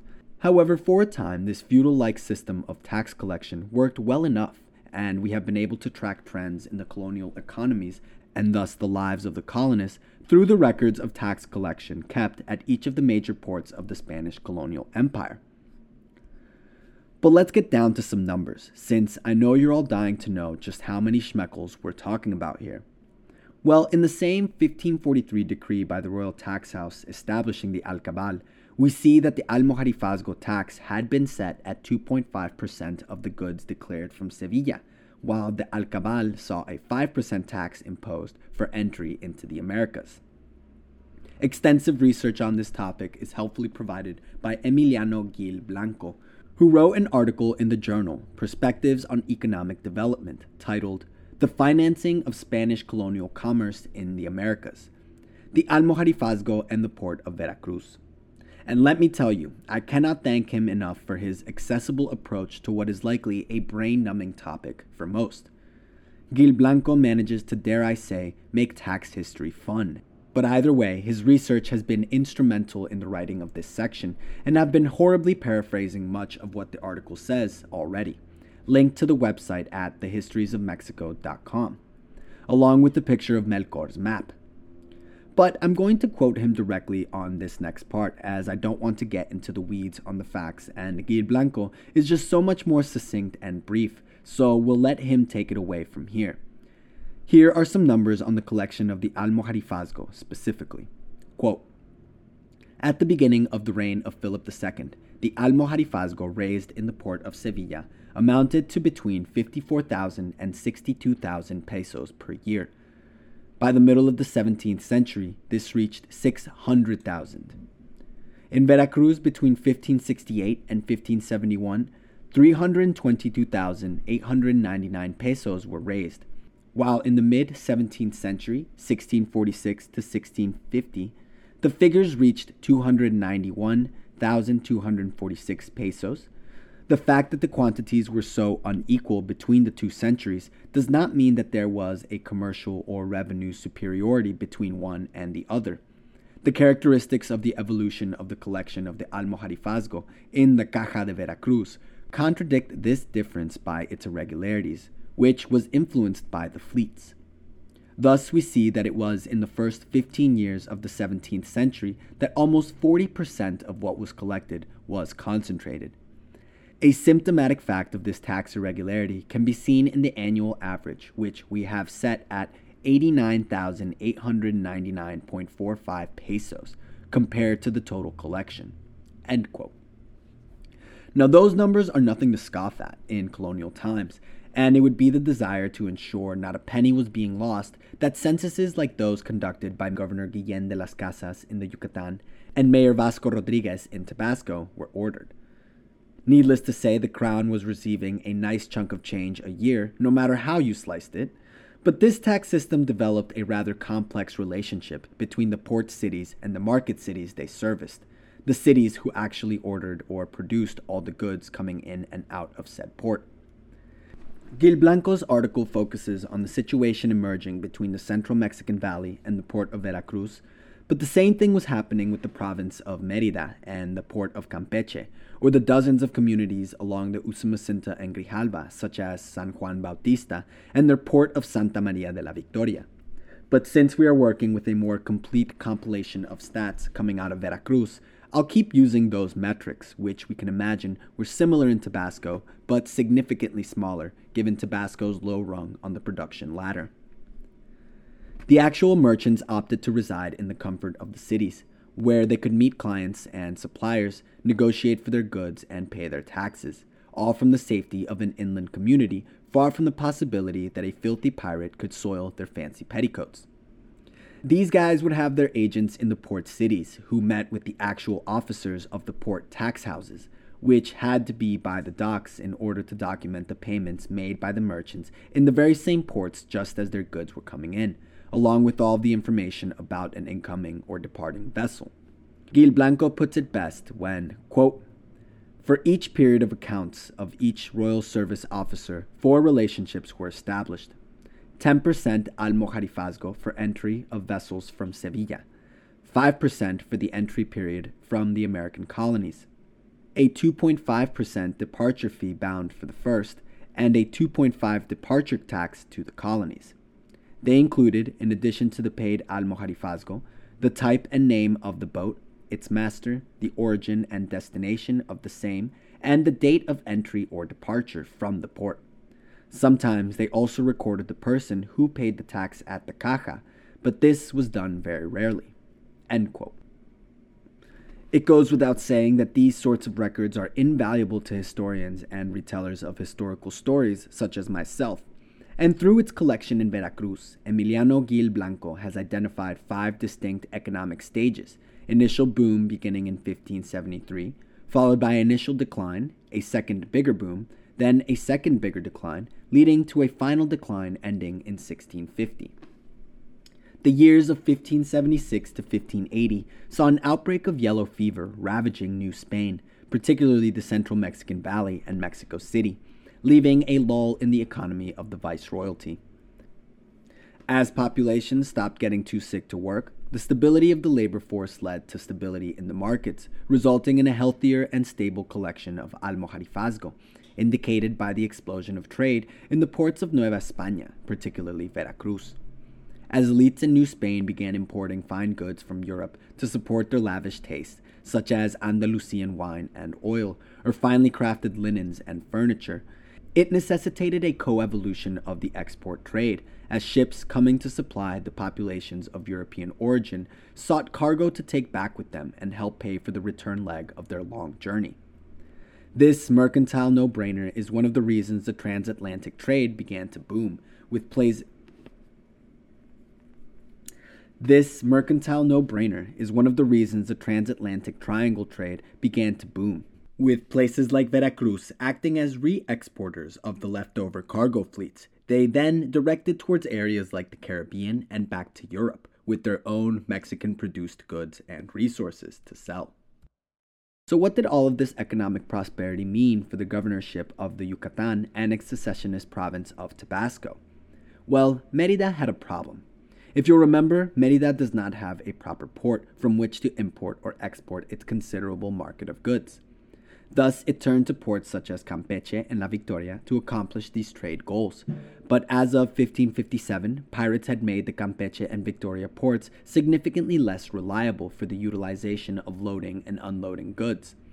Both the Yucatan and Tabasco found it safer and easier to export their goods via Veracruz, which serviced the capital of the entire viceroyalty, and the royal fleets that made port were much more formidable and capable of both carrying large amounts of cargo and protecting it against the ever present pirates prowling the oceanic trade lanes. Smaller, nimbler ships would be utilized to transport goods via the rivers and coastlines, and according to Dr. Diogenes Lopez Reyes, during this time, more than a thousand loads of cacao, about 4,000 beef skins, hundreds of casks of wine, and various other goods such as dyes, salt, and sugar would be collected from the various villas in Tabasco all to be exported from the more international port of San Juan de Ulua in Veracruz. We even know that each bullskin was sold in Veracruz for 3 pesos and 2 pesos 4 reals for steer hides, while a load of cacao was sold for 20 pesos.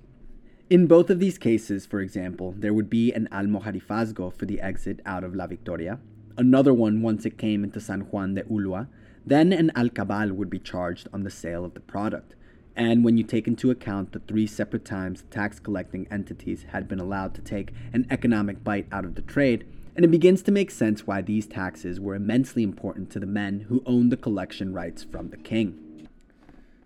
In essence, the governor of Yucatan, by being in charge of Tabasco as part of his jurisdiction, was the rightful owner of the territory's tax debt to the king, and had the right to collect said taxes on goods that traveled through all the ports under the Yucatan governorship, including those in and out of La Victoria, where there was apparently an increase in trade going on. But of course, now that that trade was picking up, poor Governor de Solis Osorio wasn't being allowed to exercise his fiscal rights over what he believed was his rightful provinces by the big mean alcalde mayor Juan Ruiz de Aguirre, who had gone and declared Tabasco its own thing and swiped the coveted tax rights in question right from under the Yucatec governor's nose. The decree was celebrated in La Victoria, where the tax revenue would provide a boon for the struggling merchants and elitists carving out their survival in this harsh but newly independent province. Yet it would be bitterly received in Merida, where it appears the Cabildo could now only reliably count on the tax income generated from the Campeche port, which, as we mentioned several times, was increasingly under threat of pirate attacks, deterring many transatlantic convoys from venturing into its port and starving the Merida merchants from reaching the rich markets of Europe. Governor de Solis Osorio would not stand for this and deployed his lieutenant governor, Gomez Bustamente Andrade, to dig up any dirt he could on the troublesome mayor, hopefully enough dirt to discredit him completely in the eyes of the Audiencia, who knows, maybe even get him arrested. Whatever it took to bring down the intolerable upstart and get the tax flow moving back in the right directions and into the proper pockets. All in all, Governor Gomez Bustamente Andrade was a busy little sleuth and learned of de Aguirre's own lieutenant, who it was discovered was a gambling and licentious man, and this led the investigation to slowly unravel the true extent of the Tabascan administrator's various abuses of power. The crimes de Aguirre and his lieutenant were accused of include some very familiar charges, if our experiences with disgraced corregidor Dr. Diego de Quijeda have taught us anything. Although his count doesn't number in the triple digits like some people, Dr. Diogenes says that Aguirre was accused by Governor Solis of the following crimes auctioning off the Indian tributes belonging to the crown, forcing the alcabals to be paid with cacao, and then inflating the price of said cacao in order to defraud the royal collectors and pay more with less, illegally seizing 500 cowhides and 100 steers from colonist Garcia de Ledesma then sold them for a healthy, tidy profit in Veracruz, bringing back along with the ill gotten gains some fine wines and fancy linens. And that the two men had paid for a proxy agent in Spain to look after their interests at the direct expense of the encomenderos of Tabasco. Finally, Mayor Aguirre was accused of going out into the provinces and, for the distinct honor and privilege of hosting him in their homes, charging every individual indigenous man and woman a jug of cane brandy or half a load of cacao. If any unfortunate victim, I, I mean villager host, was unable to pay this inordinate fee, then according to the accusations, they were ordered to receive 100 lashes by the cruel mayor. So we have mismanagement of property and or resources, we have abuse of the natives, and we have bending the law for personal gain. I feel like we're missing one. Ah, yes, there it is, of course. Mayor de Aguirre would also be accused of committing the most shameful of acts to a Catholic, starting a casino. More specifically, he was accused of charging men to come into his home and gamble, transforming his house into what Dr. Diogenes described as, quote, a temple of dice and cards, end quote. Thanks to these thorough and unbiased investigations, the Yucatec lieutenant governor handed his boss the ammunition he needed to open fire on his rival in the legal halls of the Audiencia. The next few years of economic prosperity in the Gulf Coast colonies would be spent squabbling amongst themselves in this manner, and Governor de Solis Osorio would spend most of his remaining tenure painting the picture of an abusive and ineffective Tabascan mayor to not only remove him from power, but full on reverse his controversial break from Yucatec control. Despite the considerable fire Mayor de Aguirre was now under, he nonetheless managed to retain his job for several more years, enjoying the economic benefits independence afforded him and his supporters. So, if things were going so well for Tabasco, what happened that led to the first economic crisis in the early colonial economy that Gil Blanco mentioned? Well, things in Europe have once again butted in and thrown the entire colony into fresh turmoil. According to Gil Blanco, quote, The European policy of the Castilian crown conditioned the evolution of commercial traffic between the two continents and between the same colonies. Thus, the wars of the late 16th century with Holland and France, allied with England, would influence the traffic and the collection of the Almojarifazgo. Fleets suffered harassment by these countries and by pirates, some English. During this period, we see how the volume and value of what was negotiated between Sevilla and Mexico was reduced leading to a short term crisis. After the signing of the Treaty of Rovenne in 1598, this trend would change. The inclusion of the Treaty of Rovenne gives away the wars Gil Blanco is referring to, and we have mentioned some of these conflicts already. But what exactly were these wars, and why would they repeatedly spill over to the American colonies?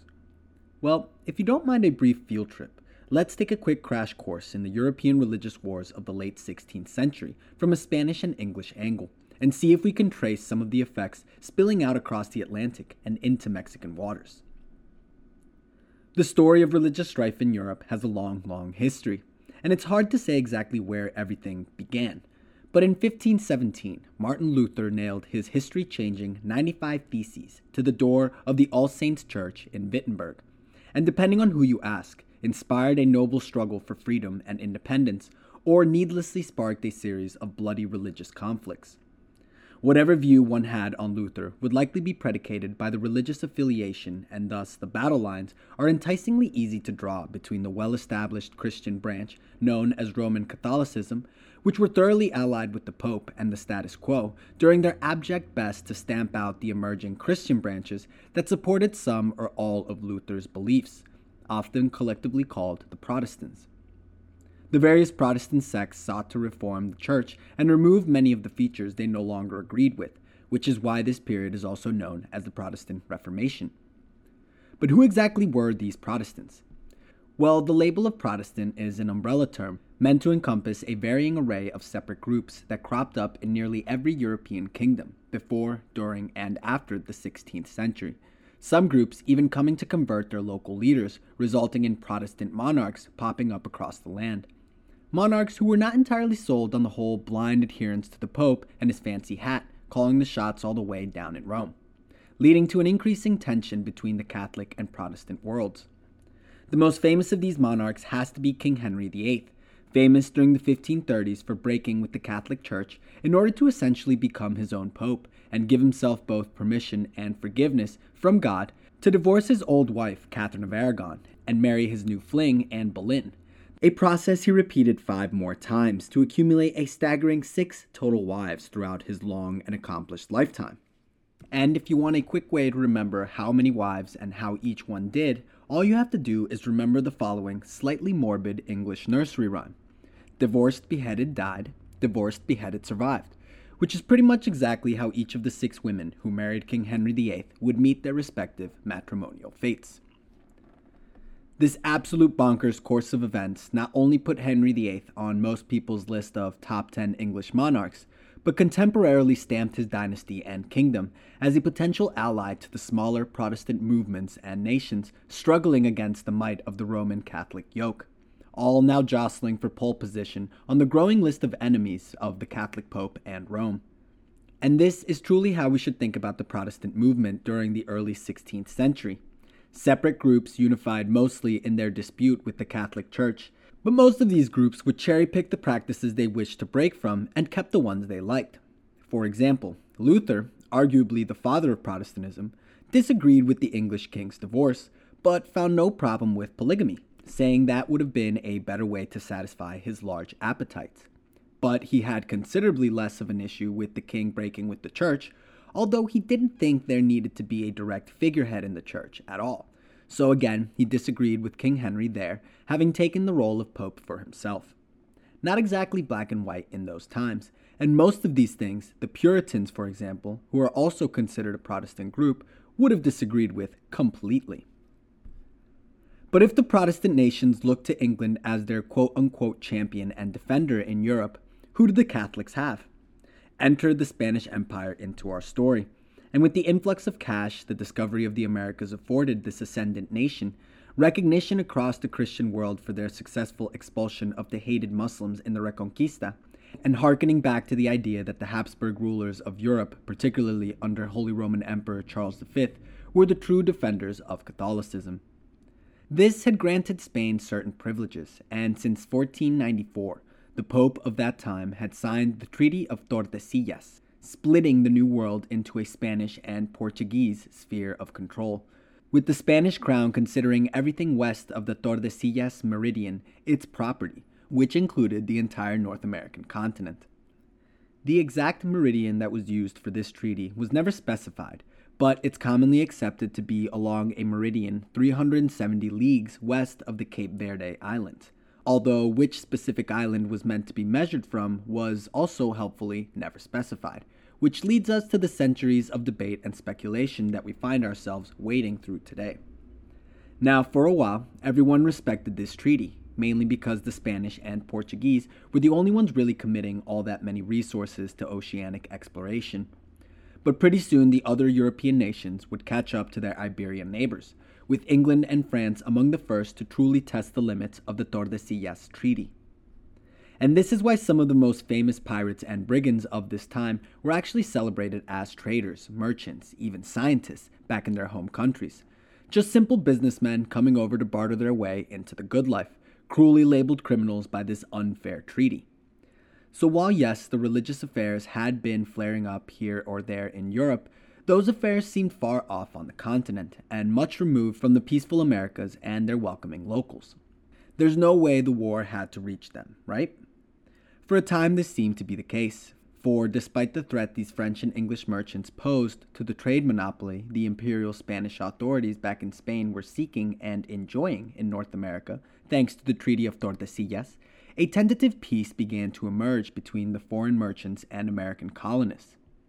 The European Spanish administrators hated these merchants, but the American Spanish administrators in the colonies were much more pragmatic fellows and welcomed any merchants operating in their waters regardless of country of origin. And I mean, if you were a beleaguered frontier mayor just looking to keep your poor colonists alive by any means, English goods worked just as well as Spanish goods, especially if the Spanish goods were months away. So the local officials often turned a blind eye when trading with the English, who relished the opportunity to break into such a large market once closed off to them. Some Englishmen, like famed privateer slash pirate John Hawkins, did their level best to encourage these oversights by putting his crew on their absolute best behavior when dealing with the Spanish, and he even reportedly requested handwritten notes from the administrators he successfully worked with to report on his good conduct to their colleagues, in the hopes that he would be welcomed for trade or at the very least spared from any jumpy movements while negotiating. Of course, not all privateers acted this way, and some, including many of the French captains, certainly did opt for a more forceful form of negotiation. But on the whole, the attacks were relatively few between 1557 and 1568. So, what happened in 1568? Well, these sort of tenuous agreements stuck around for as long as they could, as much out of necessity as for personal monetary gain for the parties involved. During one of these precarious meetings, English and Spanish ships found themselves both occupying the small port of San Juan de Ulua in Veracruz, and a deal was struck to keep the peace and let everyone resupply and perform their repairs safely. Unbeknownst to the English, a brand new viceroy had at that very same moment arrived from Spain with two fully armed galleons, and the honorable new viceroy, Martin Enriquez de Almanza, had a direct mandate from the London hating royal administrators back in Spain to rid the entire viceroyalty of Mexico of the English dogs and their constant trading. According to one account I read, said Honorable Viceroy reneged on the truce initially agreed upon by the port administrators and English captains for safe passage, and opened fire upon the unassuming English ships. However, it's just as likely that the English suspected something was up and opened fire first in a bid to escape the port. Who's to say what actually happened, as both sides would, of course, point the finger at the other. But however it went down, this altercation in 1568 would be known as the Battle of San Juan de Ulua, and it would be a signal that they had all just passed the threshold and into a dangerous new phase of the conflict. This 1568 Battle of San Juan de Ulua would ultimately break down the tentative peace between the privateers and colonists as the gloves really came off on both sides. English and Dutch privateers began attacking and razing Spanish ports and colonies across the Spanish American mainland and Caribbean holdings, a geographical region often referred to as the Spanish Main. While Spanish fleets prowled and mercilessly hunted the seas of said Spanish Main for any unsuspecting English necks they could wrap their hands around for some good old ringing. The tactics and resources for defense would unfortunately fall woefully behind those for attack, and so the lack of significant city fortifications will explain the mass exodus we begin to see from the many coastal communities hit by this outbreak of war, known to historians as the Second Anglo Spanish Trade War of 1568 to 1573, and the explosion of the whole of the West Indies into a sea of danger and violence that set the stage for the Anglo Spanish War of 1585 to 1604. Ultimately, these Anglo Spanish hostilities would be ended by the successors of the main instigators, and the Treaty of London, signed in 1604, set things back to the way they were before hostilities broke out in 1585, minus the Treaty of Tordesillas. But what caused all these hostilities to break out in the first place? Well, a few things had actually been contributing to the growing rivalry between England and Spain, led during the mid 16th century by Henry VIII and Charles V, respectively. Charles V we met briefly as the uber ambitious Holy Roman Emperor, who would also be known as Charles I, King of Spain, to his Spanish subjects, while Henry VIII is, well, Henry VIII, likely one of the most ambitious men to ever don the crown of England. Despite the obvious rivalry between the two monarchs, they never managed to come to direct conflict, despite many opportunities to do so. But Henry was apparently too busy running through wives and keeping the Pope off his back, while Charles had multiple territories to juggle as Holy Roman Emperor, and all those economies to balance. So getting into a prolonged punching match with the other never worked out in either ruler's political calculus. Their children, on the other hand, well, they were considerably less burdened with such grand matters, and grew up watching this conflict envelop most of the continent. These continental affairs were sparked by the many Protestant sects that sprang up during the aptly named Protestant Reformation, an incredibly complex topic I won't get into here for lack of bandwidth, but can recommend the amazing podcast, From Wittenberg to Westphalia, by Benjamin Jacobs, if this topic interests you at all. Ben really explains the time period in outstanding detail, so do check him out after you finish this episode, or if you find yourself wondering about this time period and need something to hold you off while you wait for the new Histories of Mexico episode. Of the continental conflicts occurring during the mid 16th century, the struggle of the Dutch Protestants against their Spanish Catholic overlords is easily the best representation of these kinds of proxy wars that were being fought within the kingdoms of Spain, England, France, and the hundreds of principalities, fiefdoms, and kingdoms that made up the Holy Roman Empire. Again, see Benjamin for more info. But for a long time, the English crown resisted throwing their fancy wigs in the Dutch ring because immediately after Henry VIII's death in 1553, he was controversially replaced by his eldest Catholic daughter, Mary, instead of a more popular Protestant heir. Things would get even more controversial when Spanish King Philip II, defender of Catholicism, married the very same Queen Mary I of England in 1554, making Philip essentially the king consort of a new Catholically aligned England for the next four years.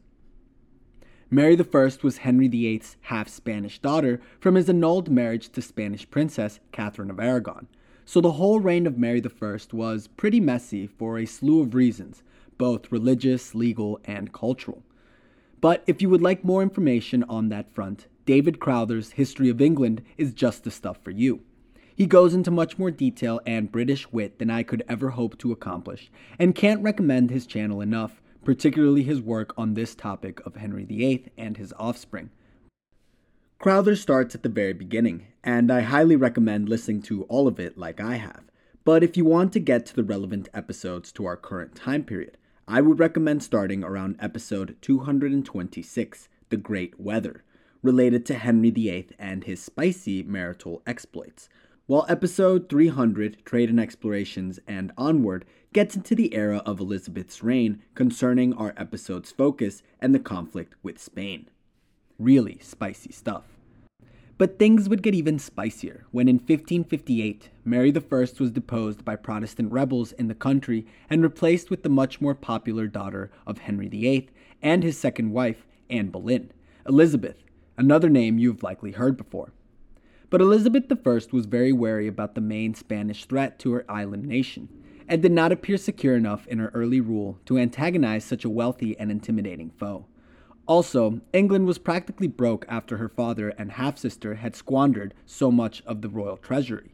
So, Elizabeth implemented the strategy she would utilize through her reign to successfully rule England for nearly 45 long years, avoiding taking a firm stance on any issue for as long as possible.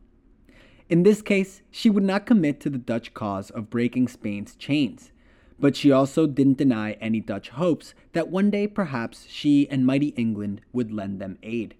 And although it would take a few years in coming, ultimately their hopes would be well invested in the English Queen.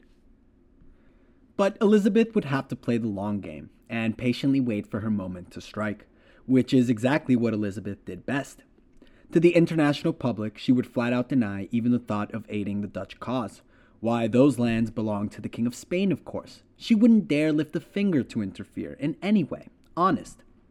However, the economies of England and the Netherlands were intimately linked thanks to the wool trade, and internally, a mini power struggle would develop between pro war and anti war factions that would eventually be won out by the Warhawks, who were staunchly against the perceived Spanish encroachment and encirclement. Among these men were the likes of Sir Francis Drake, who, along with his cousin and fellow English sailor John Hawkins, had been one of the many sailors illegally trading in the Spanish Main and participated in the Battle of San Juan de Ulua in 1568. This battle did not immediately result in conflict back on the continent, but instead began the trade war I mentioned from 1568 to 1573 with Elizabeth masterfully managing to avoid full blown war by publicly scolding her intrepid agents in court to the Spanish ambassador's face and flirting with various Catholic marriage proposals, including one from Philip II, defender of Catholicism. But of course, privately, she was the one to originally bless her intrepid agent's journey in the first place and celebrated their return, all while making disgusted faces at the various letters she received from her Catholic suitors. In addition to all this, it just so happened that this trade disruption was having real time repercussions in the Protestant Dutch struggle by reducing Spain's capability of resupplying its frontline troops. Sir Francis Drake was punished by being sent on his famous circumnavigation of the world between 1577 and 1580 along which voyage he further agitated the Spanish by indiscriminately plundering the ports and vessels of any imperial ships or ports that refused to trade with him, much to the ire of Philip II. And on it went like this for several years, with the English supporting the Portuguese in a succession crisis of 1580, and the Spanish returning the favor by supporting a Catholic rebellion in Ireland against Elizabeth's Protestant rule. Although both attempts to support the opposing factions were squarely defeated, it highlights the Cold War style conflict the Anglo Spanish War really was. In fact, it was never even called the Anglo Spanish War by anyone but the historians who studied it, since war was never officially declared, but in 1584, things certainly seemed like they were headed directly for armed conflict. The leader of the Dutch nobility, struggling for independence from Spain in the Netherlands, was a man named William of Orange and in 1584, his assassination would send a wave of alarm throughout the Protestant world, as it seemed monarchs were now fair game for political and religious assassination as long as they were Protestant. And this must have finally caught the attention of master fence sitter Elizabeth I. She not only became increasingly paranoid of Catholic assassins lurking in the shadows, and she wasn't entirely wrong, as there were indeed numerous Catholic plots instigated and found throughout her reign but politically, she also feared that if the Netherlands fell completely to Spanish rule, then England would be surrounded by Catholic ports and could easily be attacked from multiple sides, leaving her small country extremely vulnerable and open to being overwhelmed by a Spanish naval assault. Exactly what the Warhawks had been warning about. So it was now in England's direct interest to help the beleaguered Dutch in their war of emancipation. While English merchant ships were seized in Spanish harbors over in the Americas in 1585, in battles such as the one occurring at San Juan de Ulua, the English Privy Council immediately authorized a campaign against Spanish fishing industry in Newfoundland and off the Great Banks. Uh, when English merchant ships were seized in Spanish harbors over in the Americas in 1585, the English Privy Council immediately authorized a campaign against Spanish fishing industry in Newfoundland and off the Grand Banks in response. These campaigns would welcome the English to their first sustained military activities in the Americas, eventually leading to the establishment of colonies along the eastern shores, such as Jamestown in 1607. But everything would be thrown towards a rather large fan when one of Queen Elizabeth's favorite pro war suitors in court, Robert Dudley, the Earl of Leicester, led a contingency of men across the English Channel in 1585, unofficially kicking off the First Anglo Saxon War. And I say unofficially since the war was never actually declared as a war. However, historians mark this moment as the start of the many proxy wars fought between the two powers across the many naval engagements to occur. At long last, Charles V's son, Philip II in Spain, and Henry VIII's daughter, Elizabeth I in England, had finally found the time in their busy schedules to accomplish what their fathers had failed, and gotten the two historic dynasties, the Habsburgs and the Tudors, to finally stand across one another, poised for war. But I know what you all must be thinking. How can these two powers fight without declaring war against one another? Well, in a concept slightly foreign to our modern notions of warfare, this privateering in the Atlantic was actually semi legal due to the practice of letters of marque, also known as letters of reprisal. Encyclopedia.com states the following regarding the term quote, Letters of marque and reprisal are commissions that governments of belligerent powers guarantee to private shipowners, called privateers, authorizing them to seize the vessels and property of the enemy's subjects on the high seas. Meanwhile, the Oxford English Dictionary mentions its first recorded use, Quote, Letters of marque and reprisal was in an English statute in 1354 during the reign of King Edward III.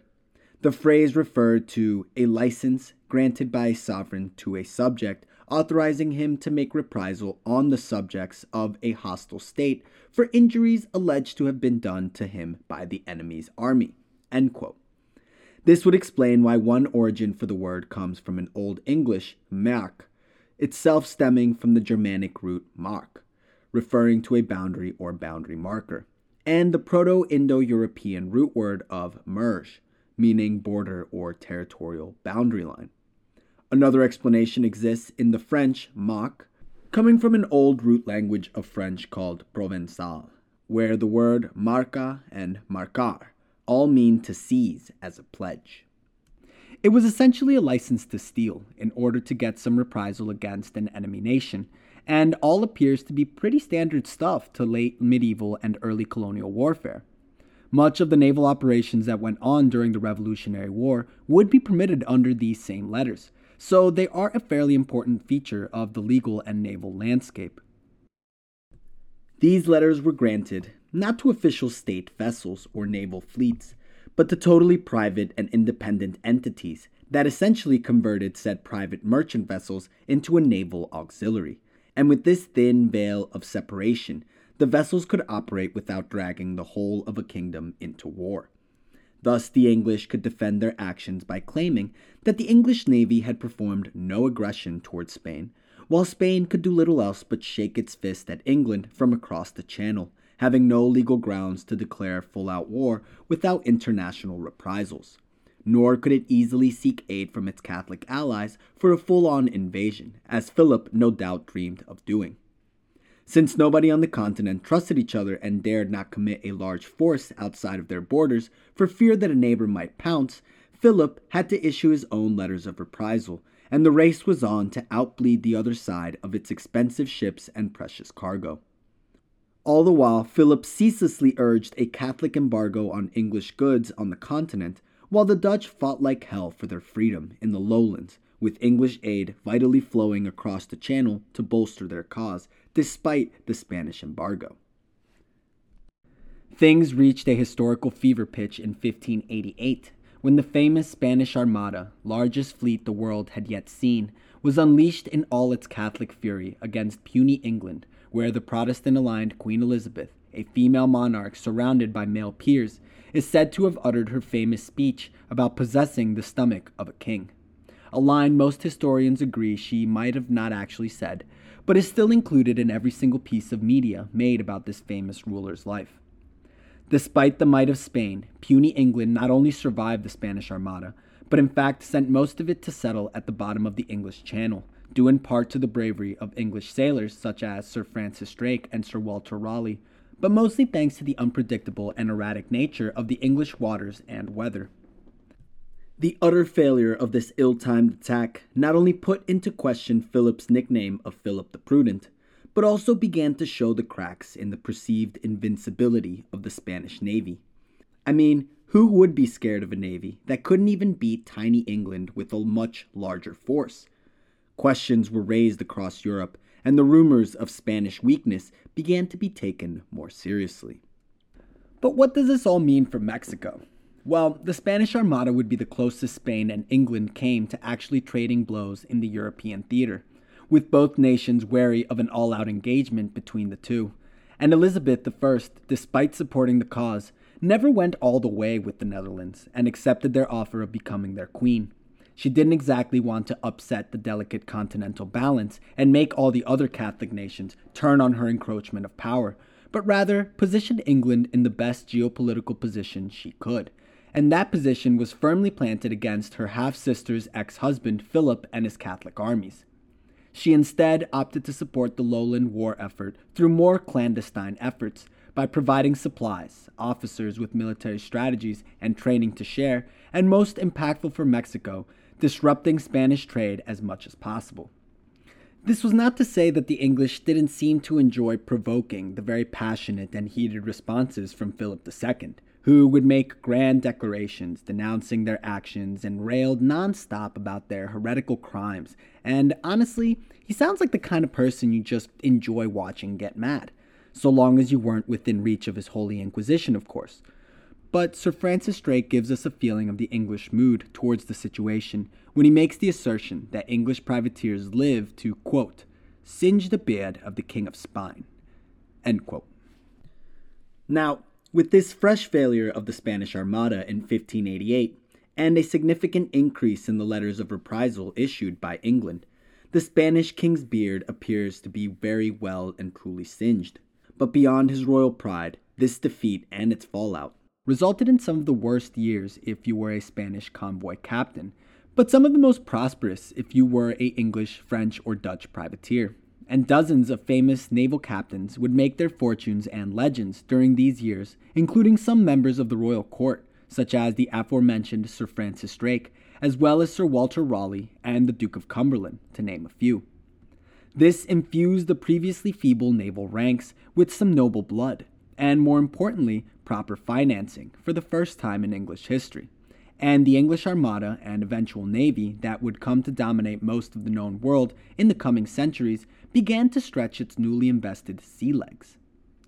Privateers would not only continue to plunder up and down the coastlines of Catholic nations in Europe, but open season was basically declared on the colonies of the Spanish Main, ripe for the taking by aspiring and entrepreneurially gifted nobles and captains. While some nobles personally led expeditions, such as Hawkins and Drake, some opted to finance braver, younger, and stupider men to make the voyage. One such financier was John Watts, a successful London merchant who financed by far the most successful English privateer during these years, who embarked on several missions of glory and riches, the hero of Virginia, Christopher Newport or as the Spanish who came to be terrorized called him, Cristobal Neoporta, El Pirata de un Brazo, or the One Armed Pirate. Born in December 1561 to a shipmaster working in the seaport town of Harwich in Essex, England, young Christopher was destined for the sea from birth, making his first sea voyage in 1580 at the age of 19, and quickly attained the rank of master mariner, engaging in trade entering the metropolis of London.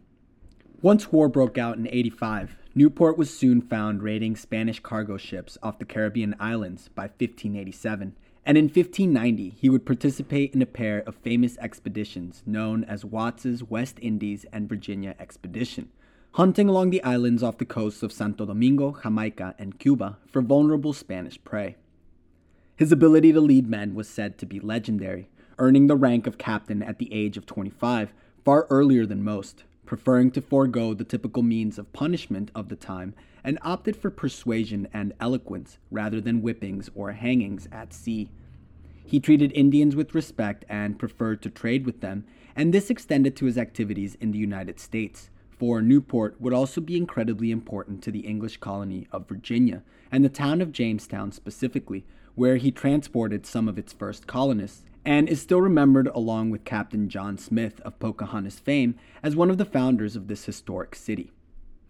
Educated but common born enough to connect with his men, he famously gave stirring speeches to motivate them before facing particularly difficult targets.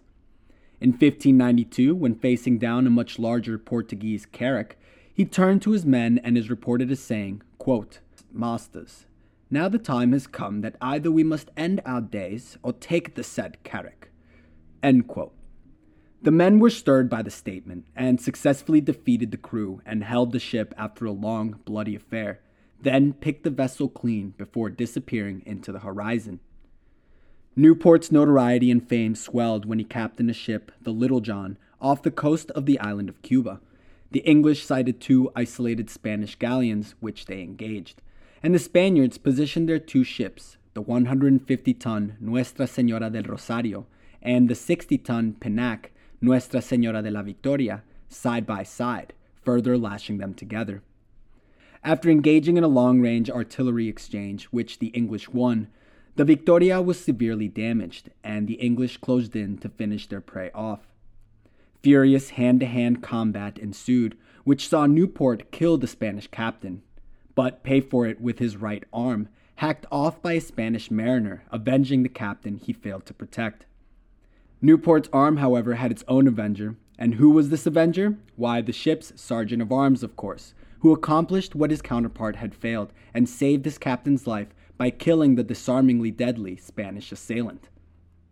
This event is relayed personally by John White, the governor of the newly established colony of Roanoke, Virginia, who accompanied Newport on this voyage and described the following quote, In which fight our vice admiral lieutenant was slain, and the captain's right arm was stricken off with four of his men slain and sixteen hurt. But in the end, he entered and took one of the Spanish ships, which was so sore shot by us under water that before they could take out her treasure, she sunk. So that we lost thirteen pipes of silver, which sunk with her, besides much other rich merchandise.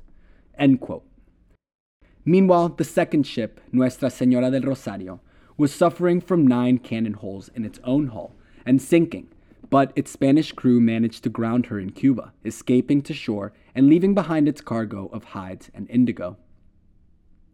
Things looked to be getting even better for the victorious Little John and its crew when a pair of Spanish ships was spotted in the horizon and thought to be more treasure boats, but in fact turned out to be fully armed gunboats, specifically looking for English privateers, such as the Little John and its crew.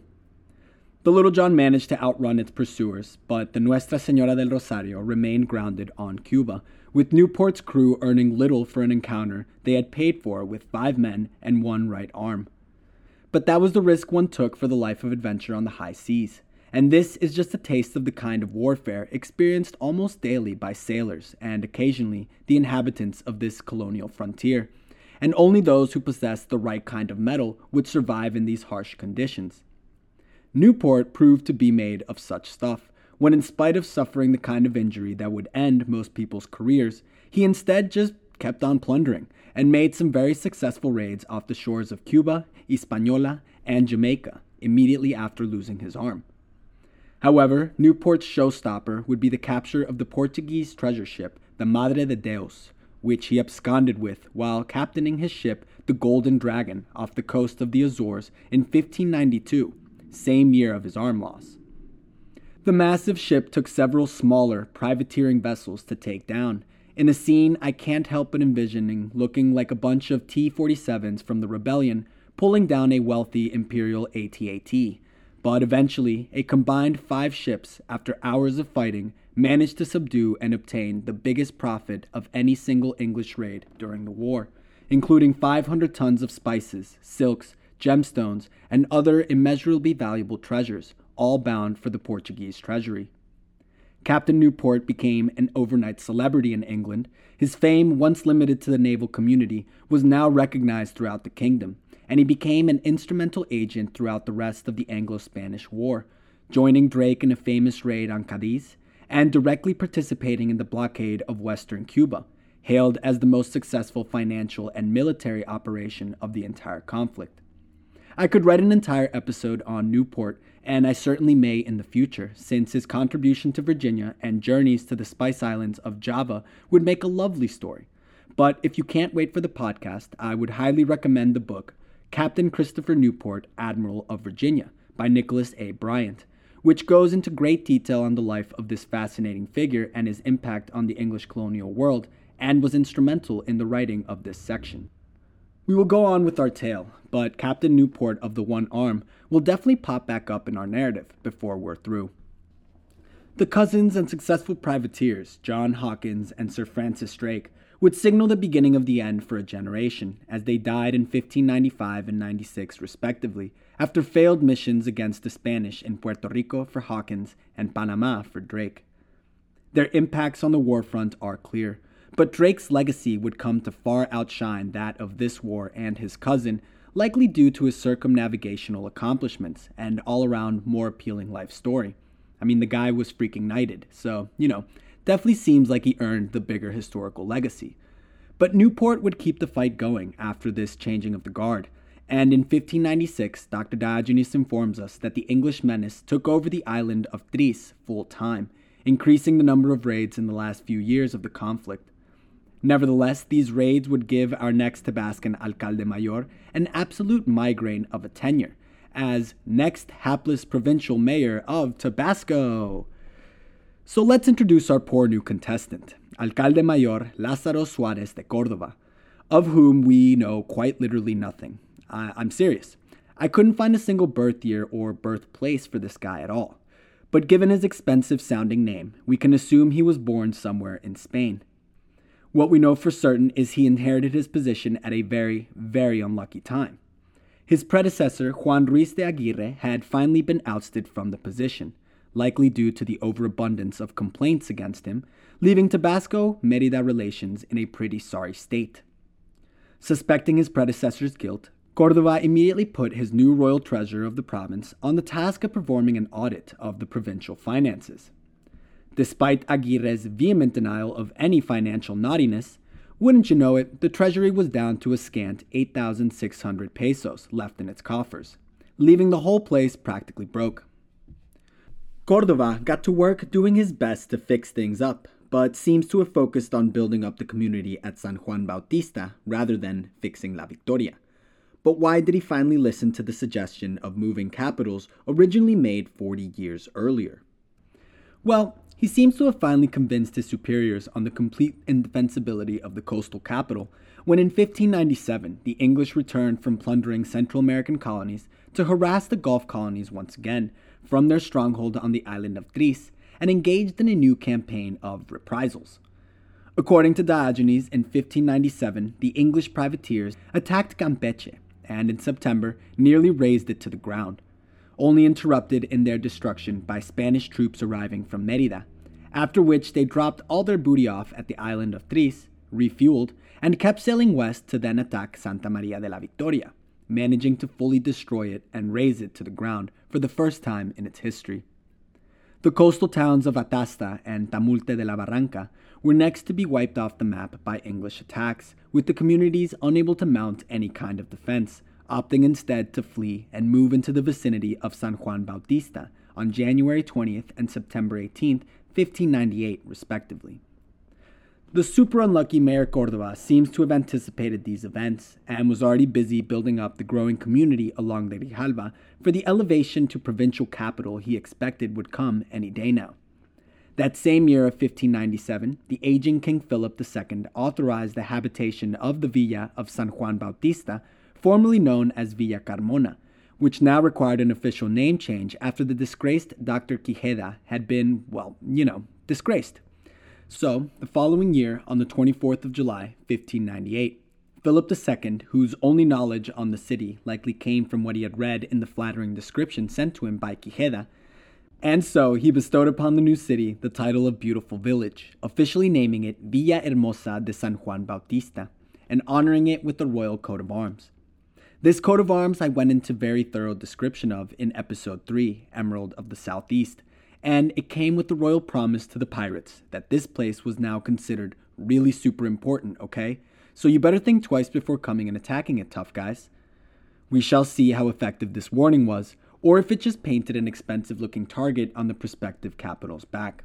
Time will tell. Beyond the symbolic gesture, more tangible efforts were also made beginning in 1596 when unlucky mayor Lázaro Suárez de Córdoba ordered the construction of a strong house or royal warehouse in order to defend the population and safeguard the royal treasure. This royal warehouse was located between the modern streets of Juárez, Reforma, Madero, and Lerdo, and built, like most of the buildings once found in the main square, out of wood and guano, aka bat droppings, which proved the two most abundant building materials of the day. This royal warehouse is described in some detail by Dr. Diogenes, so I'll let him take over directly. Quote, this building was solid and extensive, occupying a large part of the old Calle de Comercio, now Calle Juarez, with its extensive corrals and warehouses. They had turrets, battlements, and their signal bell. The facade overlooked Comercio Street and the warehouses and corrals towards the Grijalva ravine, to the north, it bordered with the Calle del Progreso, today Calle Lerdo, and to the south with Callejón de las Aguadoras, today called Calle Reforma. And I wish I could go recommend you see this warehouse for yourself in Villahermosa today, but sadly it was put to the torch in 1711, a story we will certainly go over when we get there. During this time, the new governor of Yucatan, Don Diego Fernandez de Velasco, had managed to wrangle the province of Tabasco back under his Yucatec yoke, since he argued that the administration in Tabasco was in poor condition and that the royal treasury was falling after the corrupt rule of Juan Ruiz de Aguirre. This argument convinced the Audiencia to declare Tabasco back under the tax fiefdom that was the Yucatec governorship, but his takeover would also prove helpful, as the Yucatan governor established a company of ships to guard the shorelines, establishing what is likely the first coast guard in the Americas, all in an attempt to stave off the English problem. So, how was this English problem going? Well, depends on who you ask. For the Spanish, it wasn't going terribly well, with more than a few major losses, both economic and prideful. But if you ask the privateers engaging in the fighting in the Americas, well, business had never been better. Raiding had been going on up and down the Spanish Main since basically 1568, with many of the previously mentioned privateers looting various colonial ports and capitals in Central America and Mexico. Despite Yucatan Governor de Velasco's efforts to implement an early coast guard.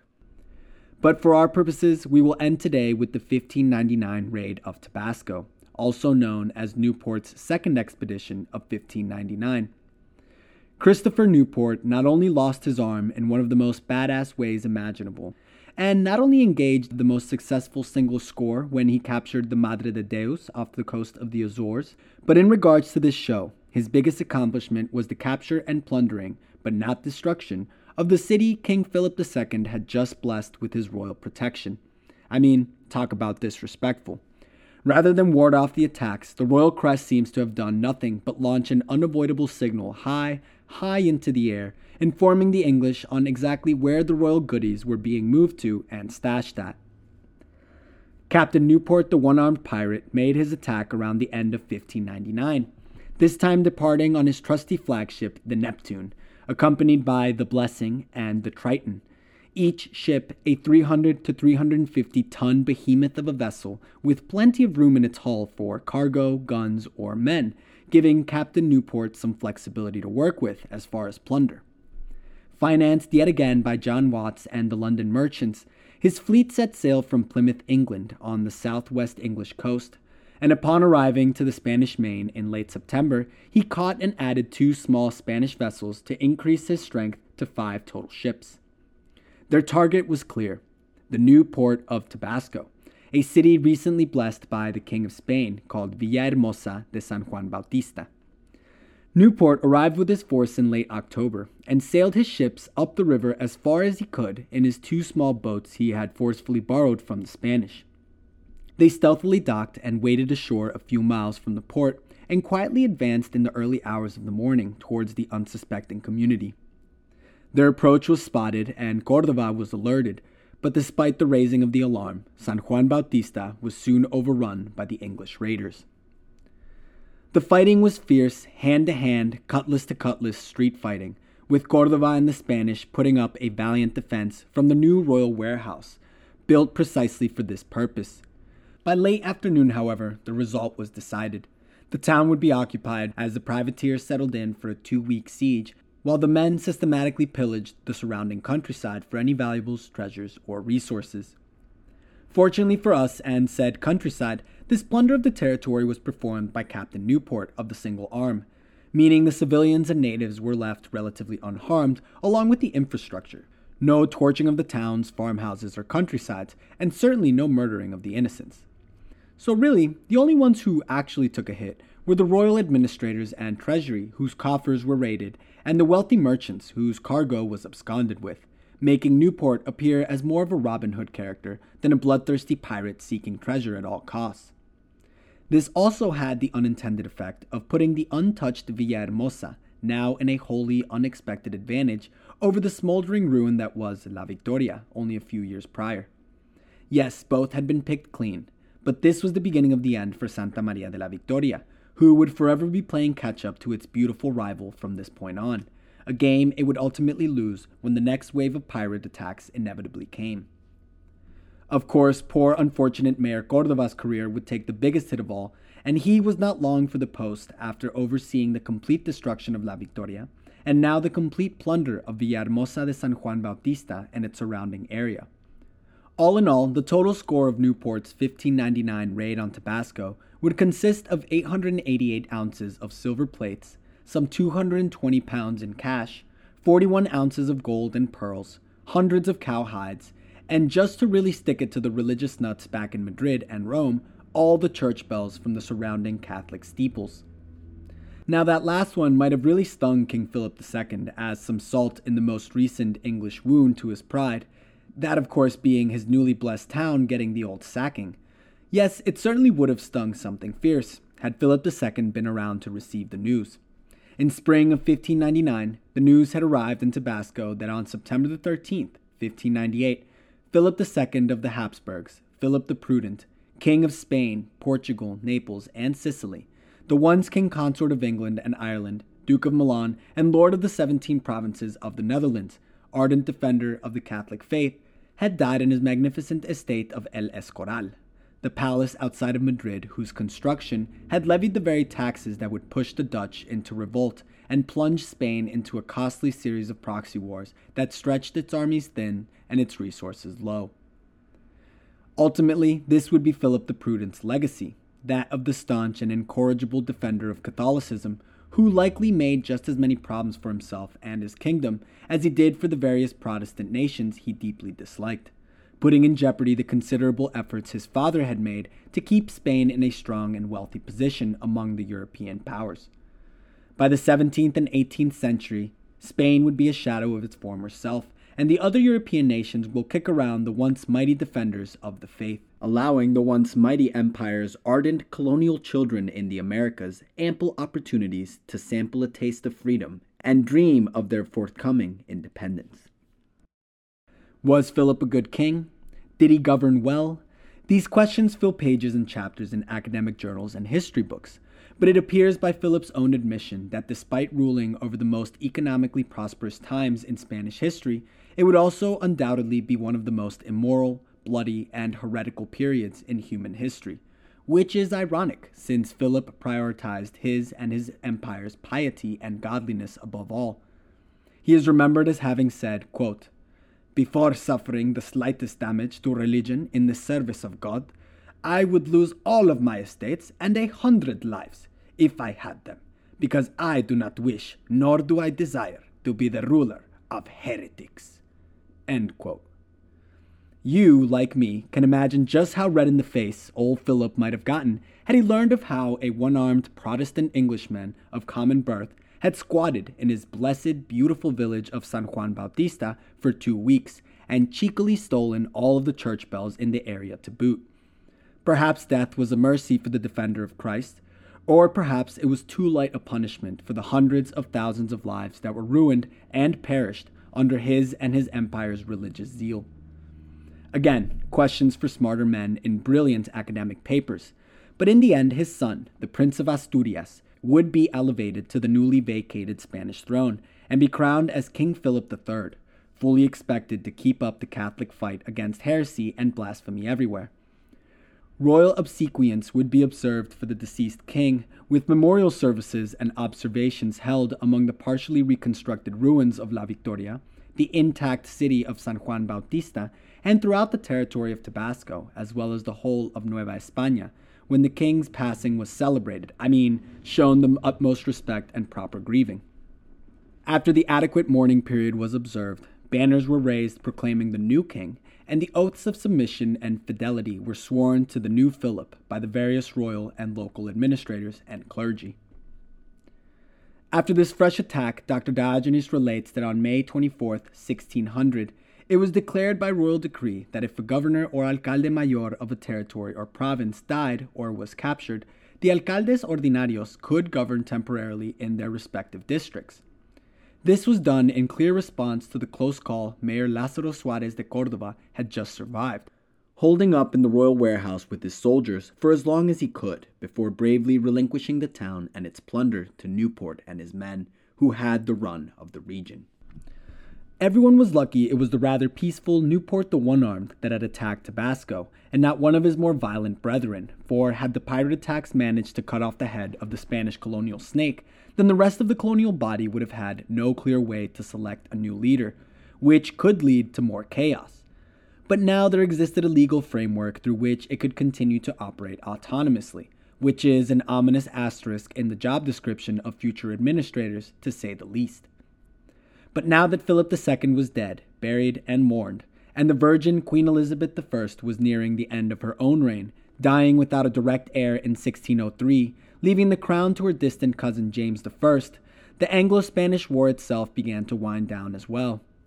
In these last few years of the war, there would be some major events, such as the Duke of Cumberland's capturing of the city of San Juan, Puerto Rico, for the English in 1598, Captain Newport doing his rather chill raid of Tabasco in 1599, William Parker would gut Portobello, Panama, for all its treasure in 1601, Christopher Cleave struck Santiago de Cuba in 1603, while Captain Christopher Newport, the One Armed, perhaps the most successful of all the privateers to operate in this time in both win loss ratio and sheer quantity of wealth attained, had to, of course, execute the last successful English raid of the conflict that made him rich and famous, when he led a final land expedition to sack the Honduran city of Puerto Caballos in 1603. However, days before the signing of the peace treaty in August 1604, a Spanish admiral would have the last laugh when he captured an English privateer in the Gulf of Cadiz. But all sorts of engagements and raids were to cease when Philip III and James I, by now the third generation of rulers to deal with this little inter European disagreement, signed the Treaty of London in 1604, marking to historians the end of both the Anglo Spanish War of 1585 and the Spanish naval domination of the Atlantic Hemisphere. All in all, the Spanish were bled for approximately 100,000 to 200,000 pounds a year for every year of the war, which comes out to between 1.9 to 3.8 million pounds over 19 years of conflict, and that's in 16th century money. No one can deny that that is a lot of doubloons, yet still only a fraction of the total money Spain raked in during the same time period throughout all of their colonies in the Americas, a single digit fraction most likely an indication of just how much money the Spanish Empire would pump out of the Americas throughout its occupation. But the English certainly made them pay for it, with nearly 1,000 captured ships by war's end, with the letters of reprisal strategy proving immensely profitable to some of the English privateers that fought under its banner, the best example being Christopher Newport, who, despite losing an arm to the engagement, managed to earn a small fortune and well earned place in the history books as an explorer and adventurer. He would go on to enjoy a life of fame as a bona fide celebrity in Virginia and the British colonies in North America, and participated in several adventures across the globe for the rest of his days. And in my opinion, he stands as one of the most unique and fascinating figures of the whole time period. But by far one of the most interesting impacts of the war was the tarnished reputation of Spanish dominion of the seas, along with the threat it emphasized for prospective investors in Spanish trade. Not only would Iberian naval power lose the air of invincibility it enjoyed before the failed Armada of 1588, but the war itself and global rise in privateer activities meant many Spanish and Portuguese merchants were thoroughly discouraged from putting out to sea, and so their abandoned shipping contracts and markets would be picked up by an ascendant English and Dutch merchant navy, itself creating competition that booted the Spanish and Portuguese out of the dominant spot, shaking up and reshuffling the global naval power dynamics in the process, setting up England's eventual overtaking of all other European powers. So, what does this all mean for Tabasco? The unlucky alcalde mayor Lázaro Suarez de Córdoba, despite having survived his brush with death in 1599 and not suffering any more major raids that we know of, would unfortunately not get to enjoy his final years in office, and instead got caught up in a developing dispute in the Yucatan between its bishop and new governor. I won't bother with the names as it really isn't all that important at the moment, but basically, the bishop wanted to establish a separate audiencia in Yucatan, headquartered in Merida, with jurisdiction over Campeche and Tabasco. But the governor opposed this proposal, and his opinion eventually won out, leaving them all remaining under the leaving them all remaining under the Audiencia de Mexico.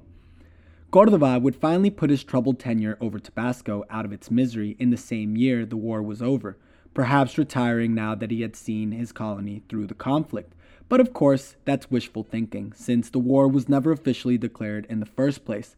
So it's more likely that Cordova was either fired for incompetence or quit out of exhaustion, never fully sitting comfortably in his rule of the region for more than a few months. The fact that we don't even get a recorded birthday or town of origin on the guy is telling enough of his legacy.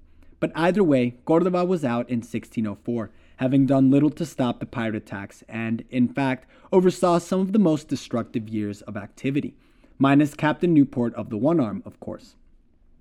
He would also oversee the beginning of the end of the historic Santa Maria de la Victoria, and these pirate attacks go hand in hand with the eventual abandonment of the coastal capital in favor of Villahermosa de San Juan Bautista, which was originally founded by 20 Spanish refugees and their native laborers, which was originally founded by 20 Spanish refugees and their native laborers, in direct response to the very pirate raids that officially began in 1557. The history of these pirates is tied up in the colonization of the Spanish Main, the history of the transatlantic triangle, and the diffusion of culture between the Americas and Europe that led to the development of the go- that led to the development of the globalized world we live in today.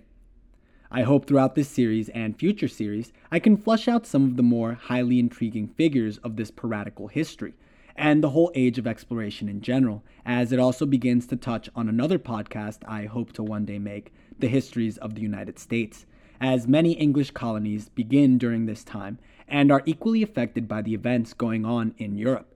And you can bet your bottom dollar that Christopher Newport, the One Armed, will be making many appearances in that show. Despite the end of the war, the cat was out of the bag for.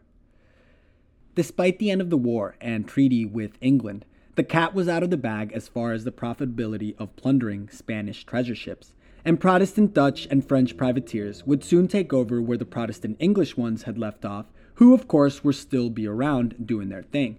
But eventually, it would not be out of the ordinary to see English treasure fleets leaving their English colonies being hunted by Spanish pirates or English and Spanish boats being harassed by locally bred American and Caribbean pirates, who began springing up in the mid and late 17th century during another age of warfare between the great European powers that played out an ocean away but led to another golden age of piracy.